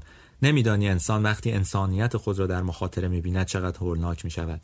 این شعر تشنجآور است رازگشاست. سراحی پر از بدبینی لجوجانه است. اقیانوسی از رنج درون است. او قلعه پاسداران ایمان بزرگ بشر قرن بیستم را به درستی نشناخته. اسفند 32 هم توی نامه دیگه نوشته اگر از 28 مرداد ماهها و روزها میگذرد و هنوز شعری که حسب حال این فاجعه و این درس جدید باشد از سایه نخوانده ایم همش کوتاهی و غفلت محیط و ما نیست. او نیز زودتر و بیشتر از همه ما این درد را به قول نیما به دل میچشد. اما باید حساسیت لازم در او رشد کند. گفتیم سعی می‌کرد حلقه های ادبی و هنری و فرهنگی اطرافش رو یه جوری وصل کنه به سیاست. سیاست هم براش در حزب توده و اون آرمان های حزب توده بیشتر معنا می‌شد. اینم یکی از اون نمونه هاشه واقعیتش اینه کیوان داشت بین چیزهای مختلفی میچرخید. زندگیش خورده پیچیده شده بود. از یه طرف فعالیت حزبی می‌کرد از یه طرف فعالیت فرهنگی داشت از یه طرف رفیق باز بود از یه طرف هم دل باخته بود به یه خانومی. ولی کنار اینا اتفاقای ناگواری هم براش میافتاد. مثلا تو دوره مبارزاتش چند بار دستگیر شده بود. هر بار هم چند ماه بیشتر طول نمیشید که زندان افتاده. یکیش مثلا شهریور 32 بود که کیوان رو بازداشت کردن تبعیدش کردن جزیره خاک ولی اون شاخه نظامی حزب توده که مخفی بود تلاش کرد که اونو برگردونه. موفقم شد. با همراه سی تا تبعیدی دیگه اونا اومدن تهران. 27 دی اون سالم خلاص شد. آزادش کردن و دیگه کارش تموم شد. ولی یه جمله گفته خود کیوان دربارش. گفته این توقیف و تبعید و زندان مرا از خودم بیرون آورد. ما یه خورده تو زمان مجبور شدیم جلو بریم عقب بیایم و اینها. بعد برگردیم به 28 مرداد و وقایعی که تو اون سالها اتفاق افتاده بود. دلیلش هم این بود که من خود توضیح بدم که چقدر فعالیت های کیوان سیاسی شده بود. در واقع از اون وجه ادبیش منتقل شده بود به وجه سیاسیش. شاید یه دلیل بیشتر سیاسی شدن کیوان برمیگشت به گسترش سازمان نظامی. می‌دونید تو تابستون سال 32 هنوز سازمان نظامی حزب که نزدیک هزار تا نیروی نظامی از افسرهای درجه دارها داشتش لو نرفته بود. این تعداد یه تعداد زیادی ما میگیم نزدیک هزار تا شاید بیشتر هم باشن چون توی جاندارمری و شهربانی و جاهای دیگه هم بودن. ولی به هر حال تعداد اینها قابل توجه بود و اینا سمت مختلفی داشتن. خب درسته که کیوان درگیر کار سیاسی شده بود ولی ماجراش با پوری سلطانی هم ادامه داشت. از مهر 32 پوری سلطانی که شده بود دبیر دبیرستان های تهران دیداراش با مرتزا هم بیشتر شد. پوری و مرتزا اغلب پنجشنبه ها می‌رفتن کتاب فروشی ها و از وقتی که لالزار شد پاتوق سینمایی و تئاتری نمایش و فیلم رو می‌رفتن با هم می‌دیدن. نمایش تاجر ونیزی رو مثلا تو تئاتر فرهنگ دیده بودن یا فیلم زنده باد زاباتا و دربار انداز تو سینما کریستال. کیوان عاشق این دوتا فیلم بود. چون مضمونشون شورش یه آدم علیه جامعه استعمار زده بود. البته شاید اون موقع های دربار انداز رو نخورده بود. نمی‌دونست که الیا کازان چه گندی زده تو اون دوران. ولی خب به هر حال. پوری و مرتزا عادت داشتن هر روزی که خونه بودن ساعت چهار بعد از ظهر بشینن موسیقی کلاسیکی که از رادیو پخش می‌شد و گوش بدن. هر دو به موسیقی کلاسیک به خصوص بتوون و موتسارت خیلی علاقه من بودن. قصه عاشقانه کیوان و پوری هنوز ادامه داره. هنوز تموم نشده. سال 33 سال سوم آشنایی کیوان و پوری وقتی به قول کیوان دوستیشون داشت تکامل پیدا می‌کرد و به عشق بدل می‌شد یه روز که تو خیابون بودن تو ناصر خسرو داشتن با تاکسی می‌رفتن مرتضا به پوری جمله میگه. میگه کی میای خونه ما؟ پوری هیچ وقت به چنین چیزی فکر نکرده بود اما بلا فاصله بهش جواب میده. هر وقت تو بخوای. چند قدم بالاتر مرتزا به راننده میگه وایسید یه لحظه. و پوری فکر می‌کنه که برای مرتزا کار حزبی پیش اومده. اما مرتزا با یه پاکت نقل برمیگرده و به رانندم تعارف می‌کنه و میگه خاصیت داره و چل روز شادی میاره اون دوتا به همین سادگی تصمیم می‌گیرن ازدواج کنن. مثل الان نبود دیگه کل ماجرا نه؟ یکی به یکی بگه بیا خونه ما. توی اردیبهشت همون سال با هم نامزد می‌کنن. اما چون ماه رمزون در پیش بود عروسی میفته به خورداد کیوان توی یادداشته همون اردیبهشت ماه نوشته او بزرگترین عشق من است و من چه خوب می‌فهمم که وقتی می نویسم بزرگترین عشق یعنی چه. منی که ایمان بزرگم حزبم وطنم جهانم همیشه ستاره راهنمای زندگیم است خوب می‌فهمم که بیشترین عشق و بزرگترین عشق در چیست. 27 خرداد سال 33 مرتزا و پوری با هم ازدواج می‌کنن دیگه بالاخره باید به یه جای ختم می‌شد این رابطه دیگه توی اون سالها. اون موقع هیچ کس نمی‌دونست که مرتزا داره توی خونه مخفی زندگی می‌کنه. اغلب دیدارای حلقه کیوان یا تو کافه ها بود یا خونه پوری بود یا خونه سیاوش کسرایی و سایه و بقیه دوستاشون بود. بعضی از اعضای این حلقه فکر می‌کردن خونه مرتزا توی محله محقریه و احتمالا مادر و خواهرش توی اتاق زندگی می‌کنن که اون دوست نداره خیلی دیده بشن. وقتی بعدها توی همون تاکسی خیابون ناصر خسرو به پوری گفت تو خونه ما با یکی دو تا همسایه آشنا میشی خود پوری فکر میکن منظورش همسایه های همون اتاق است. اما حتی پوری هم نمی‌دونست که مرتزا بعد از سی تیر 1331 از طرف حزب توده کوپل شده. کوپ شدن یه اصطلاحی بود اون موقع توی حزب توده به کار می‌رفت. یعنی یه نفر معمور نگهداری از افراد مخفی می‌شد. اون روزا حزب افراد شناخته شده رو هرگز کوپ نمی‌کرد. اینم یه نکته که بدونید. مرتزا کیوان از نظر حزب اونقدر آدم برجسته و مشهوری نبود. وقتی میگیم مشهور به این چیزا توجه نکنید. این وجه ادبیش رو بذارید کنار. به عنوان یه عضو برجسته منظورمه. در این حال کیوان یه عضو ساده هم نبود دیگه. چون که روزنامه‌نگار خوبی بود به هر حال میشناختنش. شرط کوب شدن این بود که باید خیلی اون آدم مطمئن بود ایمان کامل به حزب و مارکسیست داشت و به هر حال می‌تونست کاری انجام بده که اون آدمهای مخفی لو نرن. اون بتونن بهشون اطمینان کنن یکی رو بسپارن دو نفر رو بهشون بسپارن و اونا مخفی نگهشون دارن. خب مرتضی کیوان واقعا اینجوری بود. آدمایی که کوپ می‌شدن آدمایی بودن که تو اون خونه های مخفی زندگی می‌کردن. باید کل روز رو تو خونه حبس می‌شدن غذا رو معمولا صابخونه تامین می‌کرد کرایه خونه رو حزب می‌داد. گاهی اساس و فرش و مبلمان رو هم حزبشون می‌داد که اونا سختی نکشن. حزب معمولا یه حقوق ناچیزی به افراد مخفی شده پرداخت می‌کرد. اونا معمولا اون مبلغ رو می‌دادن به صابخونه که اونا هم سختی نکشن بتونن خرج روزمرهشون و خرج آزوقه و اینا رو پرداخت کنن. افراد مخفی شده فقط شبها اونم در صورت لزوم می‌تونست از خونه بیان بیرون. بقیه کارها رو اون فردی که کوپلش کرده بودن انجام می‌داد. یعنی اون کسی که رابط بود به بیرون. پیغامی بود پسخامی بود کاری باید انجام می‌دادن و اون انجام می‌داد. دوستای کیوان میگن کوپ شدن برای آدمای مثل مرتزا کیوان یه مسئله آرمانی و ایدئالیستی بود. یعنی یه چیزی بوده مربوط به شیفتگی عقیدتی واقعا. یه کسی که اینقدر آدم آرمانگرایی بود اینقدر وفادار بود به آرمانها و اعتقادش رو نباید کوپ می‌کردن. چون می‌تونست تا ته خط بره. هیچ حد و مرزی نداشت. واقعا مرتزا کیوان این کارو کرد. برای همین مرتزا و پوری 15 روز اول زندگیشون رو رفتن خونه پسرداری کیوان تو سراح زندان زندگی می‌کردن. پوری هم برای دید و بازدیدای بعد از عروسی نشونی اونجا رو داده بود. تازه بعد از دو هفته بود که اسباب اساسشون رو جمع کردن با همدیگه رفتن تو یکی از کوچه های خیابون صفی علیشا یه خونه گرفتن. یه خونه قدیمی با چهار پنج تا اتاق. از در خونه وارد هشتی بزرگی می شدی بعد حیات دیده می شد که دور تا دور اون اتاق بود با در و پنجره های چوبی آبی رنگ. زیر اتاق ها هم یه طبقه بود که انباری کرده بودن. یکی از اتاقای این خونه رو پوری و مرتزا برداشته بودن. یه اتاق رو داده بودن به مادر مرتزا کیوان و خواهرش فاتی و بقیه اتاقها سپرده شده بود به دوستان همحزبی مرتزا که همشون مخفی شده بودن مرتزا اون روزا معمور نگهداری سه تا از افسرهای نیروی هوایی ارتش بود که هر ستاشون قیابی توی دادگاه محکوم به اعدام شده بودند. سروان منوچهر مختاری، محقق دوانی و سرگرد مهدی اکتشافی. مختاری سه سالی می‌شد که ازدواج کرده بود چون پلیس سال سی افتاده بود دنبالشون مجبور شده بودن از یه خونه تیمی که تو اسکندری بود فرار کنن زده بودن بیرون و حالا اومده بودن اونجا. هنوزم همسرش رو نیاورده بود. چند ماهی قبل از اینکه کیوان و پولی با هم ازدواج کنن مختاری یه خونه برای زنش گرفته بود تو خیابون کاخ همین فلسطین فعلی. اما سران حزب گفته بودن که جاشون امن نیست. برای همین باید به یه جای دیگه منتقل می شدن کجا؟ خونه مخفی کیوان جای بدی نبود. اختر زن مختاری و بچه سه ماهش هم تو اون ایام اومدن به اون خونه تیمی و اون خونه مخفی. حالا جمعشون جمع شده بود دیگه. یه زن تازه عروس اونجا بود یه زنی وجود داشت که یه بچه کوچیک داشت مادر مرتزا کیوان بود و خواهر مرتزا اینا همه کنار هم بودن به همراه سه نفر از افسران شاخه نظامی حزب توده و مرتزا کیوان که همه با هم دیگه زندگی می‌کردن. کیوان هم مواظب این آدما بود هم رابطشون با آدمای خارج از اون خونه بود. وقتی مرتزا و پوری رفتن سر خونه زندگیشون پوری مجبور شده بود که فعالیت های حزبیش رو تعطیل کنه. خب می‌گفتن که به صلاح نیست ممکنه لو برن و اینها. خود پوری هم اعتراض داشته واقعا مدام به مرتزا میگفتش که من چرا نباید مثل سابق کار کنم؟ مرتزا می‌گفت با حزب صحبت می‌کنم ولی واقعیتش اینه که کاری که تو می‌کنی کم از کار سیاسی و کار حزبی نیست خیلی ارزشمند و اینا. ولی واقعیتش اینه که حزب ترجیح می‌داد یکی از اون آدم ها درگیر باشه. مرتزا عاشق پوری هم بود. شاید خود مرتزا هم ترجیح می‌داد که پوری دور بشه از سیاست. تو یکی از یادداشت‌های اون روزاش نوشته من پوری را جوهر عشق خودم می‌بینم. یعنی اینکه از عشق زن و مردی بالاتر از رفاقت و دوستی بسیدتر از مونس و همدلی عمیقتر. به قدر ایمان خودمان و متناسب با هدف عالی زندگیمان او را می‌خواهم. کیوان 27 هر ماه که تاریخ ازدواجشون بود برای پوری هدیه می‌گرفت. این عادت هدیه گرفتن رو درباره دوستای دیگه هم داشت.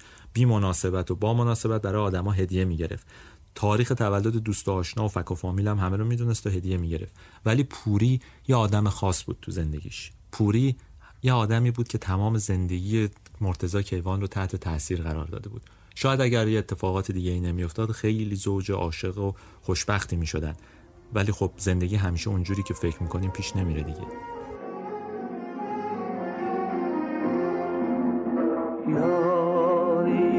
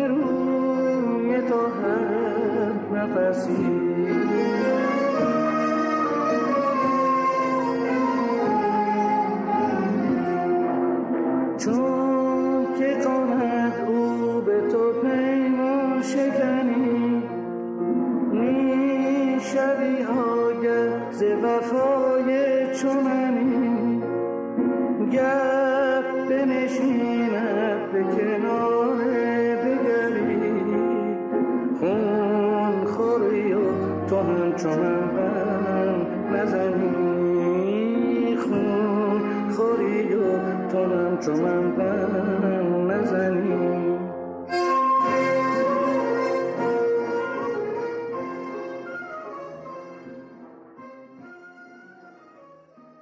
خب برگردیم به همون خونه ای که مرتضی کیوان اجاره کرده بود و قصه رو اونجا ادامه بدیم. توی اون خونه افسرهای نظامی حزب توده مرتب جلسه داشتن. سرهنگ سیامک سرهنگ مبشری خسرو روزبه سرگرد وکیلی سروان عباسی گاهی هم جودت و کیانوری می اومدن اونجا و جلسه برگزار می‌کردن اون موقع سروان ابوالحسن عباسی عضو هیئت اجرایی سازمان افسران حزب توده نقش رابط رو داشت به همین دلیل به همه خونه های مخفی افسرهای حزب توده دسترسی داشت. از جزئیات رفت و آمدشون هم مطلع بود. سرهنگ وکیلی هم که یکی از اون افسرهای برجسته نیرو هوایی ارتش بود اومده بود و این رابطه خانوادگی برقرار کرده بود با افراد این, که تو این خونه بودن مثل خانم پوری سلطانی و اینا. همسرشون که خانم توران میرهادی میشن با پوری سلطانی رابطه دوستانه برقرار کرده بود. توران میرهادی هم که می‌شناسید دیگه همون توران خانم مستند خانم بنی اعتماده که بهش میگن مادر تعلیم و تربیت نوین ایران و مادر ادبیات کودک و نوجوان. همون خانومیه که اون جمله معروف هم ازش شنیدید. غمهای بزرگ رو به کارهای بزرگ تبدیل کنید. البته اون مال وقتیه که غما کم بود. یه غم بزرگ بود. الان با این تعداد غم بزرگ واقعا نمیشه کارهای بزرگ زیادی کرد. ولی به هر حال زندگی این خانواده ها به هم یه جوری مرتبط می‌شد. یعنی مثلا زندگی پوری سلطانی و توران میرهادی یه جایی به هم گره خورد. مثلا خانم میرهادی اومد شورای کتاب کودک رو راه انداخت. خانم سلطانی اومد و اون کتابداری نوین رو راه اندازی کرد در واقع توی ایران. کتابخونه ملی رو یه جوری سر و سامون داد. به هر حال اینا به هم یه نسبتای پیدا کردن. رفاقت ها از همون خونه شروع شد. اینا یه بخشی از اون قصه هایی که تو اون خونه اتفاق میافتن ولی خب وقتی داریم درباره این موضوع صحبت می‌کنیم که اون خونه محل تجمع شاخه نظامی حزب توده بود خب باید فکر کنید دیگه که چقدر حساسیت برمیانگیخت و چقدر دنبالش بودن که پیداش بکنن. چون امترین جا بود و این همه آدم می اومدن قاعدتا بیشتر از همه هم زیر ضرب بود. درست ما موقع ساواک نداشتیم ولی نیروهای امنیتی تو دستگاه مختلف فعال بودن. این یه بخشی از ماجراست مرداد سال 33 منیر خواهر پوری. پوری و مرتزا رو دعوت می‌کنه با همدیگه برن به یه خونه ییلاقی کوچیک نزدیک تهران. یه جایی به اسم ارنگه اگه اشتباه نکنم نزدیک کرج تو جاده چالوس میگه که بیاین اونجا دور هم بشین کیوان اون روزا خیلی گرفتار بود درگیر همین کارهای حزب بود. ظاهرا سروان عباسی رو گرفته بودن و خود این نگران کننده بود. گفتیم عباسی عضو هیئت اجرایی سازمان افسران حزب توده بود. همه خونه تیمیا رو میشناخت همه خونه های مخفی رو میشناخت. می‌دونست که رفت آمده به اونجا چجوریه و این نگران کننده بود. اگر لب باز می‌کرد همه رو لو می‌داد. تو حزب هم همه نگران بودن یه جورایی. ولی خب به هر حال یه سفری پیش اومده بود. مرتضی فکر می‌کرد که باید این سفر رو بره. یه هفته از حزب مرخصی گرفت تا با پوری برن خونه خواهرش ولی دو روز نگذشته بود. مرتضی گفت باید برگردم تهران و شب برمیگردم. میام به همون خونه ییلاقیه. ظاهرا رفت و برگشت. دوباره دلش طاقت نیاورد. گفت من فردا صبحم باید برم که دیگه پوری باهاش برگشت. چند روز بعد دو شهریور 33 صبح مرتضی از خونه میره بیرون. مادرش هم میره خرید. ولی چند دقیقه بعد مادر برمیگرده. مادر رنگ از رخش پریده. صورتش مثل گچ سفید شده داره میلرزه استراب شدید داره. پوری مادر مرتزا رو بغل می‌کنه ازش می‌پرسه که چی شده؟ میگه پوری خانم من نگفتم از خونه آتیش میباره. همسایه ها رو پشت بوم سربازا رو نشونم دادن. بعدها معلوم شد سروان عباسی بعد از تحمل دوازده روز شکنجه بالاخره شکست و شروع کرد به اعتراف کردن و یه سری از اون خونه های مخفی رو لو داده بود. از جمله همین خونه رو. حالا البته کدای اشتباه داده بود که آدما گیج بشن مثلا خونه همسایه رو گفته بود یا یه کوچه ای رو اشتباه گفته بود که اونا رو گیج کنه.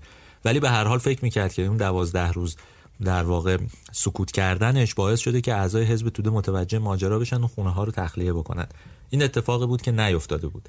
قصهش هم خیلی عجیب و غریبه دیگه. بعد از دستگیری عباسی مختاری اومده بود به کیانوری و جودت گفته بود که این خونه ها رو تخلیه کنیم بهتره ها. ولی اونا گفته بودن که نه کسی که دوازده روز حرف نزده دیگه حرف نمی‌زنه. حساب نکرده بودن که به هر حال آدم یه طاقتی داره دیگه. در زندگی هم همین جوریه آدم همیشه تا یه حدی طاقت میاره ولی یه آستانه داره میشکنه دیگه. همین هم باعث شده بود که اونا جابجا نشن. سروان عباسی رو 21 مرداد وقتی داشته چمدون کتاب و مدرک مربوط به سازمان مخفی رو جابجا می‌کرد گرفته بودن. بلافاصله هم سران حزب متوجه شده بودن ولی کاری نکرده بودن. این یکی از اون مشکلاتی بود که حزب توده داشت. حتی میگن دکتر جودت که رابط کمیته مرکزی حزب توده بود با کمیته نظامی بعد از دستگیری عباسی یه مدتی دفترچه رمز سازمان رو که کل اطلاعات اعضای حزب و مخفیگاه ها و همه چی جزئیات توش وجود داشته رو از مخفیگاه عباسی خارج کرده بود. ولی وقتی دیده بود که اتفاقی نیفتاده و شنیده بودن که اعتراف نکرده عباسی دوباره برگردونده بود همونجا. یعنی گاف رو تشدید کرده بود دیگه نه فقط خونه ها رو خالی نکرده بودن که اون دفترچه ها رو هم برگردونده بود. خب این یه بخشی از قصه است فقط برای اینکه بدون چه اتفاقی افتاده. در واقع اعتراف عباسی باعث لو رفتن اون خونه ها شده بود. برگردیم به همون خونه. پوری بلافاصله ماجرای آفتابی شدن سربازها رو به مختاری که تو خونه بود خبر میده و به هوای برداشتن پتو از لای رخت خوابا که رو پشت بون بود میره اونجا. می‌بینه که بله سربازا با سرنزه رو پشت بون مشترک خونه اونا و خونه همسایه دارن راه میرن. بیشترم سرگرم خونه همسایه هستن. ظاهرا آدرس اشتباه داده بودن ریخته بودن تو خونه همسایه. تو کوچه هم کسی نبود. مامورا همه ریخته بودن اون خونه کناریه. این اتفاق باعث شد که مختاری و محقق همون اول ماجرا لباس بپوشن سریع از خونه بزنن بیرون سوار تاکسی شده بودن و رفته بودن. بنابراین خونه خالی شده بود از نیروهایی که اونجا باید نگهداری می‌کردن. چیزی که مونده بود یه سری سند بود یه سری روزنامه بود و مدارک. خود پوری خانم همه اینا رو ور میداره میریزه توی پستویی توی اتاقی درشو قفل می‌کنه. همون موقع کیوان می‌رسه پوری ماجرا رو براش میگه. مرتضی می‌پرسه که کارتای حزبیمون رو چیکار کنیم؟ پوری میگفتش که بده به من اما مرتضی میگه نه اینو میسپارم به مادرم. اون حتما یه جای امنی سراغ داره. تو همین گیروداری که در می‌زنن و پوری لای در باز می‌کنه. چند نفر با لباس نظامی و غیر نظامی میریزن تو خونه و میگن باید اینجا رو بگردیم. این آدما سه ساعت تو خونه میمونن. کارتای عضویت پوری و مرتزا کیوان رو پیدا می‌کنن و این کدی میشه برای اینکه بدونن توی اون خونه اتفاقاتی داره میفته در اون پستور هم میشکنن وارد اونجا میشن اسناد و مدارک رو پیدا می‌کنن. خب پوری و مرتزا اعتراف نمی‌کنن. میگن که این دانشجو اینجا زندگی می‌کرده ما هم نمی‌دونیم چند روز غیبت داره. نیومده خونه اینا مربوط به اونه به ما ربطی نداره. ولی درست تو همین لحظه هاست که یه دفعه همه چی به هم میریزه. یه دفعه رفتار سربازا وحشیانه تر میشه شروع می‌کنن به فوش دادن. یکی فریاد می‌کشه من همون سیاحتگرم که تو روزنامه هاتون به من فوش می‌دادید. یکی دیگه داد می‌زنه منو نمی‌شناسید. من سرگرد زیبایی معروفم که پاهای وارتان رو با دستای خودم قطع کردم. وارتان کیه؟ وارتان سالخانیان از اعضای عادی حزب توده بود که فرمانداری نظامی تهران بعد از کودتای 28 مرداد دستگیرش کرد. اون یکی از کسایی بود که زیر فشار شکنجه هم اعتراف نکرد و حاضر نشد لب باز بکنه. بعدها شاملو یه شعر براش گفته دیگه اگه یادتون باشه. وارتان سخن نگفت سرفراز دندان خشم مرجگر خسته بست طولانی شعرش. اگه یادتون باشه اون وارتانش رو مجبور شدن عوض کنن کردنش نازلی. خیلی به عنوان شعر نازلی یا مرگ نازلی میشناسنش. خلاصه معلوم شد اون کسایی که اونجا ریختن از دشمنای حزب توده هستن از کسایی که خشمگینن از دست حزب توده. اون سربازا و مامورا انگار داشتن انتقام کل کارهای حزب رو از مرتضا و پوری می‌گرفتن. وقتی هنوز سرگرم بازرسی بودن هنوز مدارک لو نرفته بود پوری و مرتضا اجازه می‌گیرن که برن غذا بخورن. میرن توی اتاق در میبندن. و پوری بهش میگه که مرتضا جان به زودی همدیگه رو می‌بینیم. اما مرتضا میگه که فکر نمی‌کنم این بار خیلی مشکله. فکر نمی‌کنم به این زودی ها بشه.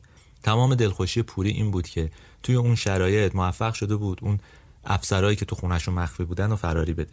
ولی نمی‌دونست که مختاری و محقق همون روز دستگیر شده بودن.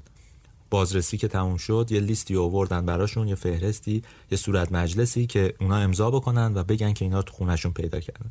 پوری که گفت من امضا نمی‌کنم چون اینا اصلا تو خونه ما پیدا نشده من نمی‌دونم چیه. مرتضام همون حرفو زد گفتش که ما نمی‌دونیم اینجا مال یه دانشجویی بوده. هیچ کسی قبول نکردین یه دفعه میگن که سیاحتگر و چند تا از اون سربازا ریختن سر کیوان با مشت و لگد و قنداق اسلحه هاشون اونقدر به سر و تنش کوبیدن که تمام خونی و مالی شد. ولی مرتزا کیوان لام تا کام حرف نزد هیچی. حتی صدا و ناله هم نداشت فقط خم شده بود. خود پوری خانم گفته من یاد ماجرای جولیوس فوچیک افتادم. جولیوس فوچیک روزنامه‌نگار و عضو فعال حزب چکسلواکی بود. از اعضای اصلی مقاومت ضد نازی تو زمان جنگ جهانی دوم نازی‌ها دستگیرش کرده بودند. بعد از دستگیریش یه بار ریخته بودن تو خونش همسرش رو تحت فشار قرار داده بودن. همسرش که فکر می‌کرد که شوهرش فرار کرده هیچی نمیگه. و بعد بهش میگن که لباس بپوش بریم برای بازجویی کوچیک و اونا میرن و بعد از چهار سال برمیگرده خونه. خود پوری خانم واقعا فکر می‌کرد که این هم یه ماجرای تموم میشه. خب به هر حال مرتزا کیوان افسر نظامی نبود. این شانس رو داشت که توی اون پکیج گرفتار نشه و بتونه خودشون رو نجات بده. مثل بقیه اعضای حزب توده بود به هر حال ضمن که رد بالا هم نبود می‌تونست جونش رو نجات بده. ولی واقعیت یه چیز دیگه بود یه جای دیگه داشت اتفاقای دیگه میافتاد. سیاحتگر و سربازا از کتک زدن از کیوان دست می‌کشن مرتضا رو میندازن تو جیپ و با خودشون می‌برن. پوری و فاتی خواهر مرتضا و اختر زن مختاری و بچهش رو هم با یه جیپ دیگه می‌برن. اختر به خاطر بچهش حسابی بیتابه می‌کرد شلوغ می‌کرد و سر صدا می‌کرد و پوری خانم تمام راه التماس می‌کرد که این مادر و بچه را آزاد کنید این دوتا که اصلا از هیچی خبر ندارن. این چند نفر رو یه راست می‌برن پیش سرهنگ امجد که جانشین فرمانده نظامی تهران شده بود. پوری التماس می‌کنه که اختر رو آزاد کنید. خلاصه اختر رو بچهش رو آزاد می‌کنن ولی به پوری میگن که اون صورت مجلس رو امضا کنه وگرنه باید اینجا بمونه. تو همین وضع پوری که یه دفعه می‌بینه کیوان رو میارن. در حالی که دستاش رو به پشتش بستن صورتش کبود و سیاه و باد کرده است و کامل خونالوده جوری که چهرش اصلا تشخیص داده نمیشه. هر کسی با دیدن این همچین قیافه ای واقعا وحشت می‌کنه. این چیزی که احتمالا خیلی هم دیدن تو سالهای مختلف. پوری و مرتزا تو سکوت همدیگه رو نگاه می‌کنن و امجد به پوری میگه که بازم امضا نمی‌کنی. پوری میگه نه بازم امضا نمی‌کنم. امجد همون موقع میگه ببریدش و مرتزا رو با خودشون می‌برن. پوری با نگاهش مرتزا رو دنبال می‌کنه و این میشه آخرین دیدار این دو نفر. آخرین دیدار یه زنی که شوهرش رو عشقش رو در اون لحظه می‌بینه. آخرین دیدار مردی که زنش رو عشقش رو با چشمای خونالودش تماشا می‌کنه. این آخرین دیدار این زن و مرده. آخرین دیدار این عاشق و معشوقه. هر جوری که حساب کنه دیدار تلخیه. مثل همه دیدارهای آخر دیدار تلخی بود این یکی.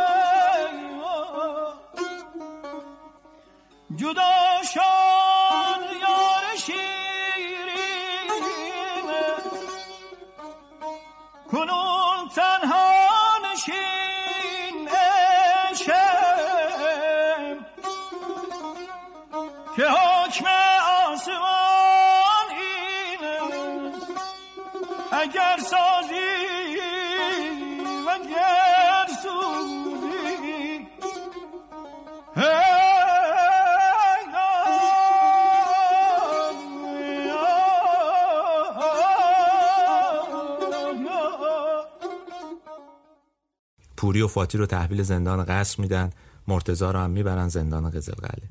فاتی چند روز بعد علیه حزب توده تنفرنامه می‌نویسه چون خب اصلا عضو نبود.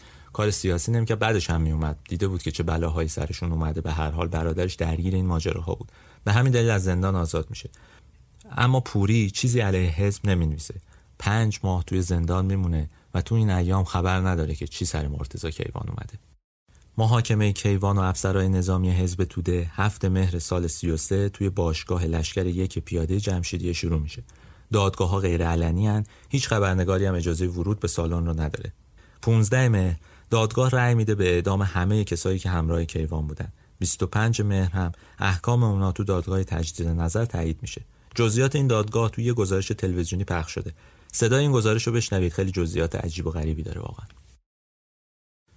روز یک شنبه 21 مهر ماه در باشگاه لشکر دو زرهی محاکمه تجدید نظر دسته اول افسران وابسته به حزب منحله توده که در دادگاه بدوی محکوم به اعدام گردیدند به ریاست تیمسار سرلشکر مزین و دادستانی تیمسار سرتی بازموده آغاز گردید. و منشی دادگاه ادعانامه دادستان را قرائت نمود. در این دادگاه ده نفر از افسران وابسته به سازمان نظامی حزب منحله توده و دو نفر غیر نظامی به جرم خیانت به کشور محاکمه می شوند متهمین سرهنگ مبشری سرهنگ سیامک سرگرد وزیریان ستوان یکم افراخته مهندس کیوان سروان شفا حسین سبزواری سرهنگ نمینی عزیزی. سرگرد اتاراد نفر اول از سمت راست. سروان مدنی نفر اول از سمت چپ. ستوان یکم اسلامی نفر اول سمت راست. سروان قائمی نفر اول سمت راست. در این وقت دادگاه رسمیت یافت و محاکمه آغاز گردید. و پس از دو ساعت اولین تنفس اعلام شد.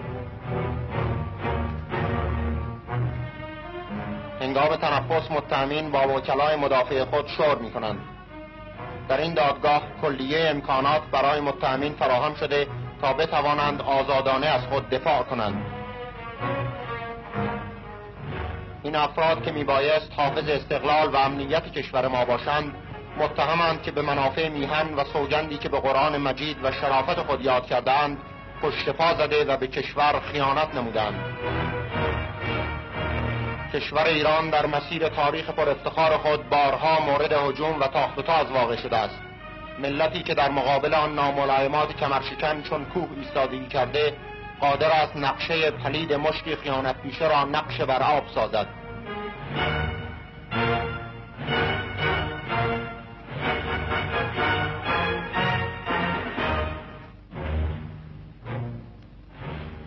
سپس جلسه رسمیت یافت و دادگاه مرتبا تا ساعت سه بعد از نیمه شب یک شنبه 25 مهر ماه به دادرسی ادامه داد و متهمین هر یک از خود دفاع نمودند.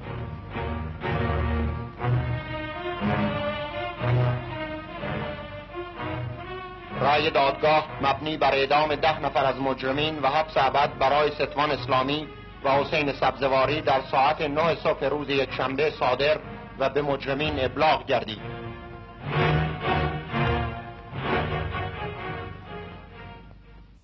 از دستگیری تا تیربارون کیوان حدود پنجاه روز طول می‌کشه. تو این مدت گفتم پوری خودش زندان بود خبری از مرتزا نداشت. کیوان تو زندان چیکار می‌کرد؟ هر جا دستش می‌رسید هر جا. روی دیوار هموم قزل قلعه که شکنجهگاه زندان بود روی لیوان مسی ته بشقاب فلزی با ناخون یا هر چیزی که بهش می‌دادن یه چیزی مینوشت. شب قبل از اعدام به مادر پوری و خواهرش بدری یعنی خواهر پوری اجازه میدن که کیوان رو ملاقات کنن. حالا خودتون ببینید دیگه شرایط چجوری بوده. کیوان گفته بود اینقدر بهش فشار آوردن تا محل مخفی شدن خسرو روزبه و بگه که اصلا حد نداره باور کردنی نیست. ولی اون حرف نزده هرگز درباره این موضوع حرف نزده و جاش رو لو نداده. یک سال بعدم وقتی حکومت یک کتاب منتشر کرد به اسم کتاب سیاه درباره ماجراهای افسران حزب توده. جزئیات اعترافش اومده و چاپ کرد. از کیوان هیچ اعترافی اون تو نیست. معلومه که سکوت کرده معلومه که حرفی نزده. شاید الگوش وارتان بوده واقعا. ولی گفتیم یه ویژگی عجیب و غریب داشت مرتزا کیوان و اون وفاداری بود و اینکه اینقدر آرمانگرا بود اینقدر ایدئالیست بود که کوتاه نمیومد تحت هیچ شرایطی. توی کتاب سیاه از همه حرف زده شده. ولی جلوی اون فقط نوشتن غیر نظامی. اصلا به خاطر همین غیر نظامی بودن بود که همه فکر می‌کردن کیوان رو ادام نمی‌کنن. اصلا کسی فکرشو نمی‌کرد تیر بارون کنن. ولی واقعیت اینه که حکمش صادر شده بود و تایید هم شده بود. اصل ماجرا هم اینه واقعا. اگه کیوان رو چند ماه بعد و بعد از اون قائله لو رفتن سازمان افسران نظامی حزب توده دستگیر می‌کردن احتمالا مثل قبل مثل دفعه های پیش فقط چند ماه حبس میموند و آزاد می‌شد. اما حالا دیگه وضعیت فرق می‌کرد. توی پکیج عجیب و غریبی گرفتار شده بود حکمش هم داده بودن خودش هم کوتاه نیامده بود. حاضر نشده بود تنفرنامه یا اونجوری که بعدها تو دهه 60 معلوم شد توبه نامه بنویسه. همه چیز رو کیوان پذیرفته بود و کوتاه نیامده بود. خودش هم ایمان داشت. می‌دونست که کشته میشه. بنابراین کوتاه نمیومد چند سال قبل از تیربارون شروع کرد به وصیت نامه نوشتن. برای پوری مادرش و فاتی. کیوان عادت داشت کج بنویسه از بالا شروع می‌کرد به پایین صفحه که می‌رسید خطا نصف می‌شدن. تو شرایط طبیعی شکل نوشتنش اینطوری بود. اما از شکل وصیت نامه هم معلومه که اون موقع نوشتن هیچ استرابی نداشته. این عادتش رو ترک نکرده. هیچ خط خوردگی توی اون وصیت نامه دیده نمیشه. حتی یه جا هم شوخی کرده. این متن وصیت نامه مرتضی کیوانه.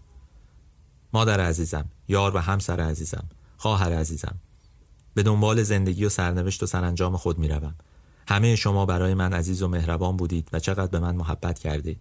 اما من نتوانستم نتوانستم جبران کنم. اکنون که پاک و شریف میمیرم دلم خندان است که برای شما پسر دوست و شوهر و برادر نجیبی بودم. دوستانم زندگی ما را ادامه می‌دهند و رنگین می‌سازند. همه را دوست دارم زیرا زندگی پاک و نجیبانه و شرافتمندانه را میپرستیدم. زن عزیزم یادت باشد که عمو تیغ تو راه را تا به آخر طی کرد. خواهرم درسش را در دانشکده ادامه بدهد. مادرم به همان صفای نیرو دهنده خود مشوق او خواهد بود. کسانی که از من طلب دارند ولی نتوانستم قرضشان را بدهم و دینم را ادا کنم مرا ببخشند. پوری جان دلم می‌خواهد به فکر دلدرد خود باشی و اقدام کنی که از این درد کمتر رنج ببری. زیرا همیشه مرا ناراحت می‌کرد و رنج می‌داد. زندگی را دوستتر بدار و آن را پاک و خوب ادامه بده. یقین داشته باش انسان نیروی همه معنویت ها را در خود احساس می کند تمام شعرهای خوب و حساسی که خانده ام و بارها خانده ایم در دل من مانند قنچه ام نغمه می‌زند و میترابد. چقدر خوب بود شعرهایی را که به من جان میبخشید یک بار دیگر هم با زبان خودم میخواندم. اما اکنون شعر زندگی را می‌خوانم که سرودش به همه ما لذت واقعی میبخشد. همه خانواده امان را دوست میدارم و از هر کسی به من مهر و لطف داشته است چقدر تشکر دارم. خواهرم با هر که می‌خواهی باش و با خود باش. بهترین شرط سلامت نفس و عزت زندگی به خود احترام گذاشتن است. در این لحظات تمام عواطف حق شناسی هم نسبت به مادرم و تو و پوری جانم در دل و ذهنم متجلی است و با یاد شما و همه خوبان زندگی را به صورت دیگر ادامه می دهم. بوسه های بیشمار برای همه یاران زندگیم. آدم اصلا باورش نمیشه یک همچین وصیت نامه کسی بنویسه تو اون لحظه هم به فکر بقیه باشه. فقط اسم رفیقاشو نیاورده و ببینید چقدر پوری توی این ماجرا مهم بوده. دو تا نکته داره اینجا. یکی اون لحظه ای که میگه عمو تیغ تیغی ظاهرا برمیگشته به وقتی که مرتضی کیوان صورتش رو اصلاح نمی‌کرده و ریشش خورده در میومده و خورده اذیت می‌کرده. یکی همون دل درده که خانم سلطانی داشته تو اون سالها و سایه هم توی بزرگ داشتی که بعدها برای پوری سلطانی برگزار شد بهش اشاره می‌کنه. یه بیماری بود که برطرف شد. برگردیم سر قصهمون وقتی زندانبان میاد که زندانیا رو برای تیربارون ببره بعضی از اون افسرها که منتظر اعدام بودن دستپاچه شده بودن. کیوان رو می‌کنه بهشون و میگه شما همتون می‌دونستین این راه به کجا ختم می‌شد. این سرنوشت طبیعی ماست. همه می‌دونستیم به کجا میریم. این دم آخر آبروی خودتون رو حفظ کنین و آبروی راه و روشتون رو حفظ کنین. مرد باشین وایسین. بعد هم خودش راه میفته جلوی اونها و میره به سمت محل تیربانونش و اون روز وقتی آفتاب می‌زنه مرتزا کیوان دیگه زنده نیست. دیگه مرتزا کیوانی واقعا وجود نداره. ما از نژاد آتش بودیم. همزاد آفتاب بلند اما با سرنوشت تیره خاکستر. عمری میان کوره بیداد سوختیم. او چون شراره رفت من با شکیب خاکستر ماندم.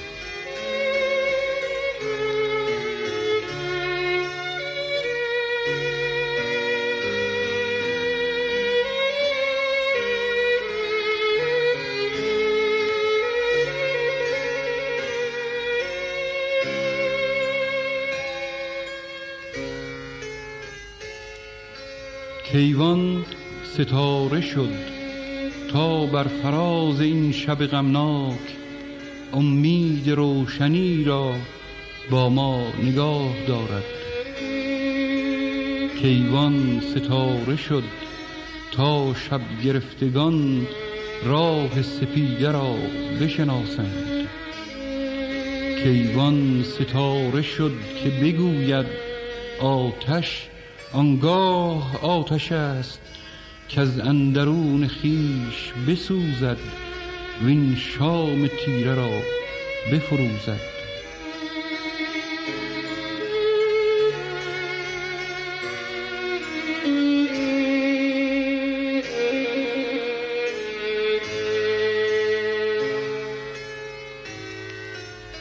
من در تمام این شب یلدا دست امید خسته خود را در دستهای روشن او میگذاشتم.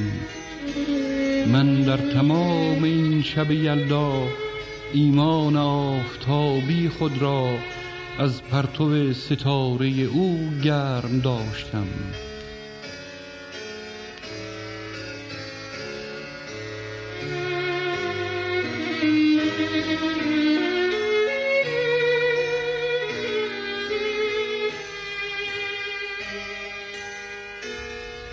کیوان ستاره بود. با نور زندگی می کرد با نور درگذشت. او در میان مردمک چشم ما نشست تا این ودیعه را روزی به صبح دم بسپاریم.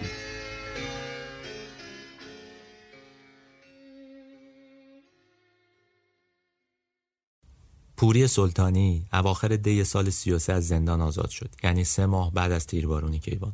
تا سالها لباس مشکی پوشید و هیچ وقت تنفرنامه رو امضا نکرد و هیچ وقت هم ازدواج نکرد.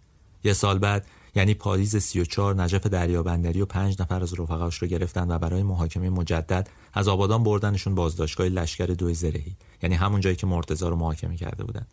دریابندری تو سلول انفرادی باشگاه شروع می‌کنه به وارسی در و دیوار رو می‌بینه. یه جایی روی دیوار نوشته شده مرتزا کیوان 26 هفته 1333 یعنی یه روز پیش از اعدام کیوان. بعد که نجف رو به بخش عمومی زندان می‌برن یه لیوان لعابی نخودی رنگ دستهدار بهش میدن و میگن این همون لیوانیه که برای کیوان توی انفرادی چای فرستادیم. لیوانی که کیوان با مداد روش نوشته بود درد و آزار تازیانه چند روزی بیش نیست. رازدار خلق اگر باشی همیشه زنده ای اینا همش اشاره به همون ماجرای خسرو روزبه داره دیگه. بعد از تیربارون کیوان جنازه اون و بقیه افسرهای سازمان نظامی رو که جزو ادامی های گروه اول بودن تو گورستان قدیمی مسکرآباد تو جاده خراسون دفن می‌کنن. مادر و خواهر مرتضی چند روز بعد از اعدام به مسکرآباد میرن محل دفنش رو پیدا می‌کنن و یه نشونه می‌ذارن. اسمش رو می‌نویسن که بتونن برن سر خاکش یه فاتحه بخونن. وقتی پوری آزاد میشه برای مرتزا سنگ قبر می‌ذاره و بخشی از آخرین نامش رو روی سنگ قبر می‌نویسه. اما به طور مداوم تو سالهای بعد این سنگ رو میشکنن اون چیزی که تقریبا الان هم ادامه داره. آخرین بار پوری رو سنگ قبرش فقط می‌نویسه مهندس مرتزا کیوان. ولی این عاقبت قبر مرتزا کیوان نیست. چند سال بعد گورستان مسکرآباد رو میکوبند و برای اینکه قبرها رو از بین ببرن روش درخت می‌کنن. هوشنگ ابتهاج سال 52 توی خونه پوری برای این ماجرا یه شعر گفته. گوش کنید. اینو من روی بشخاب بری پوری نوشتم در همون سال. خب سنگ قبر کیوان و بارها شکستن برداشتن دور انداختن. ما یه رشانه هایی داشتیم که می‌دونستیم قبرش کجاست و بریم سر قبر. بعد اونجا رو کوبیدن به درختکاری کردن. این شعر کوتاه سه مال اون وقت هست که درختکاری کردن اونجا. بعض اون درخت ها رو زدن و ساختمان کردن. یه هیچی از اون قبرستان باقی نموند. اما هست با ما دیگه قبرستان هنوز.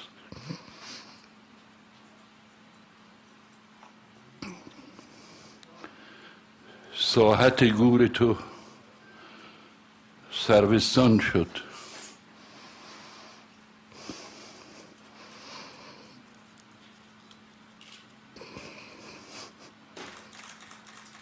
ای عزیز دل من تو کدامین سروی؟ بعدها همین درخت های سرو رو هم قطع کردن و اونجا رو پاک کردن روش ساختمون درست کردن که هیچ اثری از قبرها از جمله قبر کیوان باقی نمونه. بعد از انقلاب هم اونجا شد پارک و فرهنگ سرای خاوران و دیگه هیچ نشونی از اون قبرهای قدیمی نیست. آدمایی که از اونجا رد میشن شاید به ذهنشون بیاد که یه جایی از اون زمین ها از اون پارک از اون فرهنگستان ممکنه خاکی باشه که مرتزا کیوان زیرش خوابیده کار، سیاست و ادبیات سه حلقه بود که مرتزا کیوان کل عمر کوتاهش رو پیوسته درگیرش بود. واقعیتش اینه سیاست نذاش عمر کیوان بیشتر از 33 سال باشه و سهم دوستاش شد دریق و حسرت تو این سالها. 67 سال از اون روزا گذشته ولی اسم مرتزا کیوان هنوز فراموش نشده. هنوز وقتی اسم شاملو و سیاوش کسرایی و هوشنگ ابتهاج و شارخ و مسکوب میاد همه یاد مرتزا کیوان هم میافتن. چرا؟ چرا آدمی که نه شعری مونده ازش نه کتابی نه داستانی نه چیز عجیب و غریبی اینقدر معروف شده؟ آدمایی مثل ابتهاج و نجف دریابندری و مسکوب میگن حیف شد که مرتزا کیوان به اون بلا دچار شد. واقعا چه چیزی باعث میشه یه آدمی اینقدر مهم باشه اینقدر اثرش بمونه تو ادبیات اینقدر آدمهای متفاوتی بهش فکر کنن و دربارش حرف بزنن؟ آدمایی که از نزدیک مرتزا رو دیدن میگن که کیوان یه روشنفکر واقعی بود. از ذوق شوق اون برای کشف یه نوشته و یه شعر و ترجمه تعریف می‌کنن. میگن پیوسته مدام دنبال یاد گرفتن بود. دیگران رو هم تشویق و راهنمایی می‌کرد که این کارو بکنن. تو بحث و انتقاد منافع خودش رو کنار میذاشت به حرف دیگران گوش می‌داد. الکی فتوا نمی‌داد. سایه میگه کیوان ظرایف شعر رو می‌فهمید و یکی از دلایلی که شعر رو ول کرد همین بود. چون فهمید پایه و مایه شاعری رو نداره و شعرش در حد همون شعر دوره بعد از مشروطه و رمانتیک چهارپاره سازه که میخک به سر زلف معشوق می‌زدن و اینا. ولی از نصرش خیلی تعریف می‌کنه. میگه خیلی راحت و روون مینوشت و نوشتن هیچ مطلبی براش گیر نداشت. ظاهرا چند تا داستانم نوشته بود. مصطفی فرزانه که دوست مرتضی کیوان بود و البته بیشتر از اون شاید به خاطر کتابش درباره هدایت بشناسینش یا فیلم های مستندی که ساخته و الان توی سایت هاشور میشه دیدشون یه چیزهایی درباره کیوان گفته که کم و بیش وضع رو روشن می‌کنه. مصطفی فرزانه میگه کیوان آفریننده نبود ولی ویژگی های دیگه کیوان رو ستایش می‌کنه. کلا میگن استعداد کیوان توی دوستی بود و دوستی رو به رشته ای از هنر تبدیل کرده بود و خودش تو این هنر استاد بود. یعنی می‌تونست از طریق دوستی باعث شکوفایی آدم ها بشه. نجف دریابندری میگه اگه کیوان زنده میموند به مقاله گرایش پیدا می‌کرد. نصر فارسی رو اون موقع خیلی روشن و محکم مینوشت و این سرمایه اصلی هر مقاله نویسیه واقعیت اینه که نمی‌تونیم با وسعتی که فرهنگ و جامعه داره بگیم کیوان چه تأثیری روی فرهنگ ما رو جامعه ما گذاشته. ولی آدمایی مثل سایه میگن کیوان روی آدمهای اون دوره روی اون فضا خیلی تاثیر گذاشته. بیشترم درباره خودشون دارن صحبت می‌کنن دیگه. میگن مرتزا کیوان ما رو ما کرد. ما اینجوری نبودیم اصلا. این جمله هایی که خود آقای سایه گفته. از یه طرف آقای محمد جعفر محجوب از یک طرف احمد شاملو از یه طرف آقای شاروخ مسکوب اینا هر کدوم از یه طایفه هستند ولی تحت تاثیر قاطع کیوان بودن گفتم کیوان رو خود سایه هم تاثیر گذاشته دیگه. خود سایه میگه کیوان همه اعتقادات و مبانی رو که من به اون پایبند بودم مهر رو امضا زد و منسجم کرد و بهش ثبات و قوام داد. مثل یه فرشته موکلی همیشه با من هست و مراقب منه. مگه حرف مسکوب رو نخوندین که میگه تو زندان دو نفر با من بودن؟ یکی مادرم یکی کیوان. منتها من با مسکوب خیلی فرق دارم. کیوان یه تاییدیه شبانه روزی داره بر معتقداتی که من دارم که معتقدات سیاسی اجتماعی فر اون معتقداته. این که گفتم ما عشق و وفا راز تو آموخته ایم یه واقعیته. من در همه حال یک چنین نگهبان شریفی داشتم که من رو از لغزش های درونی و بیرونی مراقبت می‌کرد. جایگاه کیوان رو تو زندگی سایه می‌تونید حدس بزنید دیگه. گفتیم اون می‌گفت 99 درصد تمام زندگی من تمام فکر من تمام اندیشه من سایه است. درباره سایه هم همینه واقعا.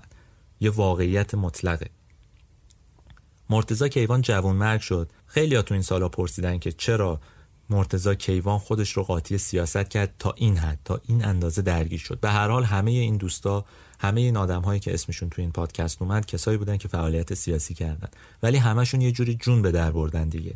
چی شد که مرتزا کیوان اینقدر فرو رفت و اینجوری خودش رو فدا کرد؟ چرا تنفرنامه ننوشت تا زندگی رو که این همه عاشقش بود ادامه بده؟ اکثر دوستاش یه جواب مشترک دارن براش. مثلا اسلامی ندوشن میگه زندگی کیوان با نوعی دلسوزی و جدیت همراه بود که هر جا می‌رفت به شکل ذاتی در خدمت اونها قرار می‌گرفت. دریابندری گفته که خام بودن و اقتضای روزهای جوانی دلیلش بوده. یه توضیح هم داده. میگه که اون کیوانی که ما میشناختیم توده‌ای بود و توده‌ای هم مرد. بیشتر دوستان کیوان توده‌ای بودند از جمله خود من. حالا البته خیلی از ما تغییر کرده ایم یا تغییر عقیده داده ایم.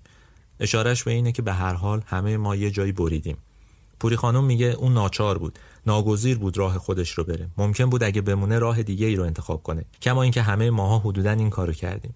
ولی کیوان واقعا ناگزیر بود اون موقع که راه خودش رو بره. غیر از این کاری که کرد من توقعی ازش نداشتم. وقتی من رفتم من تعقیب بگیرم برادرم افسر ارتش بود که البته خودش رو تو دهه 20 بازنشسته کرده بود. سلشکر آزموده با برادرم آشنا بود. خب برای کار کردن نیاز به معنی تعقیب بود و اونا هم نمی‌دادن چون من باید تنفرنامه امضا می‌کردم و منم این کارو نمی‌کردم. من هم به قید وسیقه از زندان اومدم بیرون. برادرم من رو برد پیش آزموده. یادم نمیره. آزموده گفت مرتزا کیوان شوهر این خانم از بس لجباز بود سرشو به باد داد. گفت من به کیوان گفتم جوون چرا این کارو با خودت می‌کنی؟ ولی اون لجبازی کرد. یک کلمه اگه می‌گفت ما ادامش نمی‌کردیم. کیوان نمی‌تونست تنفرنامه رو واقعا امضا کنه. اون شرف ما بود. اون موقع خط قرمزهایی داشت که همه ما بهش پایبند بودیم. همونطوری که منم امضا نکردم. میشه فهمید که چه نسل آرمانگرایی بودن دیگه. قابل مقایسه اصلا با شرایط ما نیست. قابل مقایسه با هیچ دوره ای نیست اون موقع. پوری سلطانی میگه اتفاقاتی مثل استبدادی که تو شوروی بود کیوان رو به فکر میانداخت. چیزی نمی‌گفت. این جمله رو از خودش نقل می‌کنم از خود خانم سلطانی. چیزی نمی‌گفت ولی به فکر میافتاد. شاید در جاهای بزرگتر این چیزها رو با آدمهای بالاتر مطرح می‌کرد. ولی من می‌دونم که همیشه اونجور که خیلی از جمله حزب توده از شوروی طرفداری می‌کردن که ایوان طرفداری نمی‌کرد و همیشه مردد بود و براش علامت سوال بود که چرا باید اینطور باشه. مصطفی فرزانه از ماجرای درگیر کردن کیوان تو سازمان افسران حزب توده خیلی شاکی بود همیشه و اینا رو نوشته حزب قدرتمند توده از مرتزا کیوان جوان یک کوپ می‌سازد و او را به سرنوشت خودش می سپارد. زیرا قرایه نشان می دهد که کیوان از کوچکترین رموز مبارزه جنگی و شهری اطلاع نداشته است. کیوان حتی خدمت سربازی نرفته که بلد باشد ماشه یک تفنگ را بکشد. کیوان در نخستین برخورد با مأمورین تسلیم است نه خودش نه زنش نه مادرش و خواهرش هیچ یک به سرشان نمی‌زند که از راه پشت بام یا با چادر و نعلین از خانه بگریزند حتی مدارک را نمیسوزانند و این اسناد قیمتی را آنقدر قیمتی که به بهای جان مرتزا به حساب میآیند در پستوی خانه حفظ می کنند و با پته پته وجودشان را انکار می کنند. شاید این واقعی ترین تفسیر درباره ماجرای مرتضی کیوان و بازداشتشه اسلامی ندوشن که سالها به کیوانم نزدیک بود میگه من تعجب می‌کردم و با فرجامی که کیوان بعد این تعجب افزونتر شد که فردی چون او با آن همه طبع ملایم و رمانتیک گونه کسی که بیشتر چنین مینمود که استعدادی برای طرفداری از نهضت‌های سرخجویانه از نوع نهضت گاندی داشته باشد چگونه به این راه رانده شد که رمز و جسارت و سردندیشی اقتضایش بود؟ توجیه دیگری برای این موضوع نمی‌توانم یافت جز که فضای افراطی ایران در تفکر و سیاست گاهی تبایع حساس را به طرف افراط و راه حل نهایی و قهرامیز میراند کیوان از کسانی بود که به هر چه دل می سپرد و هر جا عهد میبست با تمام وجود در خدمتش قرار می گرفت. در ادارهش ما ناظر بودیم که با دلسوزی و جدیت در خدمت دستگاهی بود که ارتجاعی می‌دانست و با رؤسایی که از جانب حزب توده مرتجع و خودفروخته شناخته می شدن با ادب و وفاداری کار می کرد. بعد هم که به راه دیگری افتاد با اخلاصی افزونتر خود را به آن سپرد. سایه البته شاید یه نظر متفاوتی داشته باشه. میگه که اگه تنفرنامه رو امضا می‌کرد دیگه کیوان نبود. همه چیز رو نابود می‌کرد. ضمن اینکه اونا به یه تنفرنامه راضی نبودن. کیوان کار برعکس کرد. رفقاش گفتن ما همه نظامی هستیم. کمترین مجازات ما ادامه. تو غیر نظامی هستی فقط کوتاه بیا چند سال بهت حبس میدم برو. کیوان گفت ما با هم اومدیم و با هم هستیم و با هم میمیریم. اصلا تا اون زمان غیر نظامی ها رو تیربارون نمی‌کردن. حد اکثر به دار میکشیدن. واقعا همه چیز کیوان استثنایی بود. حتی مرگشم این مرگ هیچ وقت برای دوستا و اطرافی های مرتضی کیوان کهنه نشد.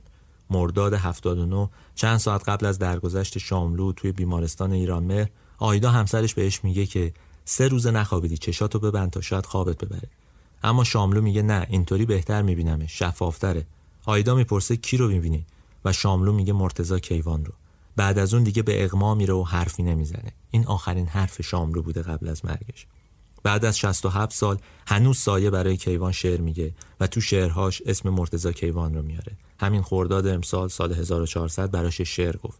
سایه هنوز آرمانهاش رو با گفتگوهاش با مرتزا کیوان به یاد میاره. دوستاش مرتزا کیوان رو فراموش نکردن. مرتزا کیوان تو ادبیات ما همینجوری مونده. اسمش روحش ردش باقی مونده.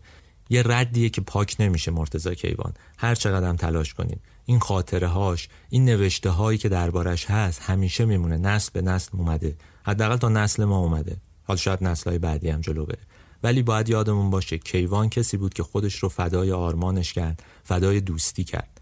این شاید جالب بکنه زندگیشو. یه آدمی تو سی و سه سالگی اینجوری زندگی می‌کرد. اینقدر به آدمهای اطرافش عشق میورزید. چیزی که الان دوره ما خیلی کمیاب شده و تقریبا نایابه. می‌بینم آن شکفتن شادی را پرواز بلند آدمی زادی را آن جشن بزرگ روز آزادی را. کیوان خندان به سایه می‌گوید دیدی؟ به تو می‌گفتم. آری تو همیشه راست می‌گفتی. می‌بینم. می‌بینم. این پونزدهمین شماره پادکست رادیو تراژدی بود که من کریم نیکون نظر اون رو اجرا کردم. متن این شماره رو علی سیف اللهی نوشته و این پادکست رو توی مهر 1400 منتشر کردیم.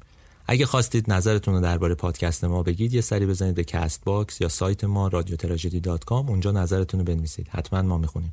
منابع این پادکست رو هم می‌ذاریم توی کانال تلگرامیمون توی همون Castbox هم می‌ذاریم که شما بدونید از کجا برداشتیم.